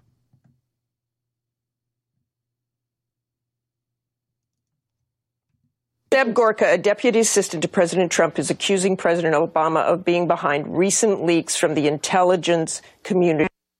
You say that no Obama staffers have been involved in leaks. Martha, what I can tell you is that the men and women of our intelligence community are patriots. And that's not an answer. These are professionals who have served presidents in both administrations, and they took an oath to protect this country and set aside their own political views. And that's what the men and women of our intelligence community do. So when, when Josh has that answer to that very direct question, Jake doesn't have an issue with it. But when Spicy Sean gives a sort of similar bullshit answer, which is actually was way less bullshit, that's when Jake's got to hold truth to power doesn't make any sense. It doesn't add up. It shows a certain double standard, and they just undermine their own credibility. I'll give you another one. Excuse from them that doesn't make sense. You have to look for another reason. So she's talking about Trump's taxes. The reason why he hasn't given them out, it doesn't make sense. You have to look for another reason. Now, this is where you should begin to start proceeding very carefully. This is where cognitive dissonance, this is where our, our natural inclination to pattern match can start running astray. And this is where we can, be, we can start to create our own types of illusions. Listen to the words that actually come out of this woman's mouth. Excuse from them that doesn't make sense. You have to look for another reason. All right, the stated explanation here makes no sense. What's the real explanation? Well, choose your own adventure. Choose your own adventure is the giveaway right there. Do you hear that? Choose your own adventure.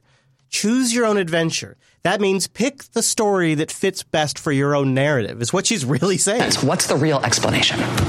Well, choose your own adventure. I'm going to demonstrate to you now how Rachel chooses her own adventure. Here's an example. This is a home that Donald Trump purchased in Palm Beach, Florida for just over $40 million in 2004. Less than four years later, a Russian oligarch paid him almost $100 million for that same house. Could Trump tax returns shed light on whether any reasonable outlay of expenses on Trump's part might explain why somebody would suddenly want to pay Donald Trump more than double what he paid for that property after only a few years at a time when housing prices in that area were dropping and not rising? And here is where the story begins. The illusion has been created.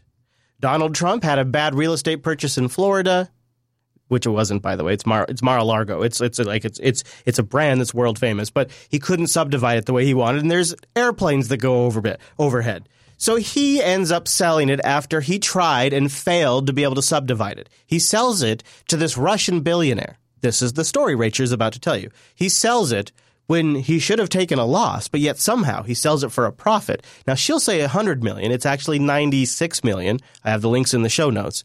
And it goes on. I mean, if this wasn't just some Russian oligarch dumping almost $60 million into Donald Trump's pocket for no discernible reason, couldn't Trump tax returns clear that up? Now she takes that word dumping and she runs with it wouldn't Trump's taxes show whatever reasonable real estate inflow and outflow might explain what otherwise really does look like a bizarre dump of tens of millions of dollars of Russian money into Donald Trump's coffers? She goes on for another four minutes connecting this funding by the Russians, an oligarch, to Trump. And that if we only had his taxes, it would reveal all of it. The problem is, you can look it up. In fact, I've already linked it all for you in the show notes. That man, that oligarch, that Russian oligarch, didn't buy the property himself. He was in the middle of an extremely nasty divorce. A trust set up in his name because he is a multi billionaire bought that property. The man's never been there. The man's never lived there. In fact, it's not even clear because the divorce just wrapped up last year, and mind you, this was a multi-year divorce that happened during the purchase. He had no access to his own assets. The trust bought it for him, and now it may actually own be owned by the wife. There's no conspiracy here. An extremely rich Russian who has money for days because he's in the oil business has a trust in his name which takes his money and buys famous, expensive assets like Mar a Lago in the United States. Mar a Lago? The scandal here is that the guy couldn't even get access to the own home, to his own home that his trust bought. That's the scandal. But Rachel Maddow, because she's pattern matching, because she's choosing her own adventure here, Rachel Maddow makes this about dumping funds into Trump. Reasonable you know, real estate inflow and outflow might explain what otherwise really does look like a bizarre dump of tens of millions of dollars of Russian money into Donald Trump's coffers. I'll tell you another scenario. Donald Trump makes a haphazard purchase of a very expensive property in Florida. Struggles for years to get the floor to get the local airport to redirect their airplanes so it's not so damn noisy. Fails to do so fails to secure subdividing of the property, then turns it around and sells it for way more than it's worth to a billionaire sucker who's not making the purchases himself, and guess what? Walks away making a great deal. So Rachel Maddow just showed that Trump was good at real estate, everybody, but she turns it into this Russian dumping conspiracy because she's pattern matching. That's the way it works. This is the CBS Evening News with Scott Pelley. Today, we learned the length of the president's fuse 28 days. It has been a busy day for presidential statements divorced from reality. Some of the problems Mr. Trump promised to solve last night don't actually exist. President Trump has been an inspiration to many, including many of his opponents. It seems like the common denominator of Mr. Trump's woes is the Constitution. Today, the president had another Twitter tantrum. Well, the president's real troubles, again today, were not with the media, but with the facts. This comes after a rough start to his presidency, a weekend of tweeting tantrums and falsehoods, President Trump drew an X today through the welcoming words of the nearby Statue of Liberty. As poignant as his salute to Ryan Owens was, Mr. Trump did not mention other Americans fighting overseas. Is it appropriate to ask whether the president is having difficulty with rationality? Oh, that's my favorite one right there. Oh, I think Scott, uh, Scott, again, you just get a little 2% of what I enjoy throughout the whole week. It's so good, though. It's so good. And then we'll end on what was my favorite, and we didn't really get a chance to like boil it all down into a single clip. So this one finally does Even it for at us. the times where you were dealing with the worst criticism, where it must have been very difficult to hear and read some of the things that were being said by the press in this country, did you ever consider the media to be the enemy of the American people? so many questions about the contacts between Trump associates during the campaign and the Russian government. As a former president, would you like to see a special prosecutor appointed to look into this once and for all and give the American people answers? What we're hearing today about a Muslim ban. Do you think the president's position on this has been well thought out? By banning people from seven predominantly Muslim countries from entering this, this country, do we make it easier or harder to fight the war on terrorism. Just want to make sure I understand. You for or against the ban? You're against the ban. You sat at the inauguration. You listened to President Trump's inaugural address, and he talked about American carnage. Yeah. And the fact that so much has gone wrong in this country and so much is wrong. Is that the America you see when you travel around this country? There's enormous division right now, and, and although President Trump has said he hopes to unify the country, have you in the first month seen him do or say anything that, in your opinion, would be an attempt to heal the wounds of the election? Well, first of all, there's only been one month in office, and so it's a you know he's got four years. Secondly, I, I, think you have to take the man for his word that he wants to unify the country, and we'll see whether he's able to do so. It's hard to unify the country, though, with the news media uh, being so s- split up. When I was president, uh, you know, you mattered a lot more. Oh, let's do it one more time. Split up. When I was president, uh, you know, you mattered a lot more. That's got to be the best. Zing. Look at Matt's face, dude. Uh, Look at Matt's face. If you weren't the president, I'd punch you right now. I love it so much. All right. Thank you. Thank you to our supporters at patreon.com slash unfilter. I love you. I love you too. Thanks for supporting us. We'll see you back here next week. See you guys. Bye now. Bye.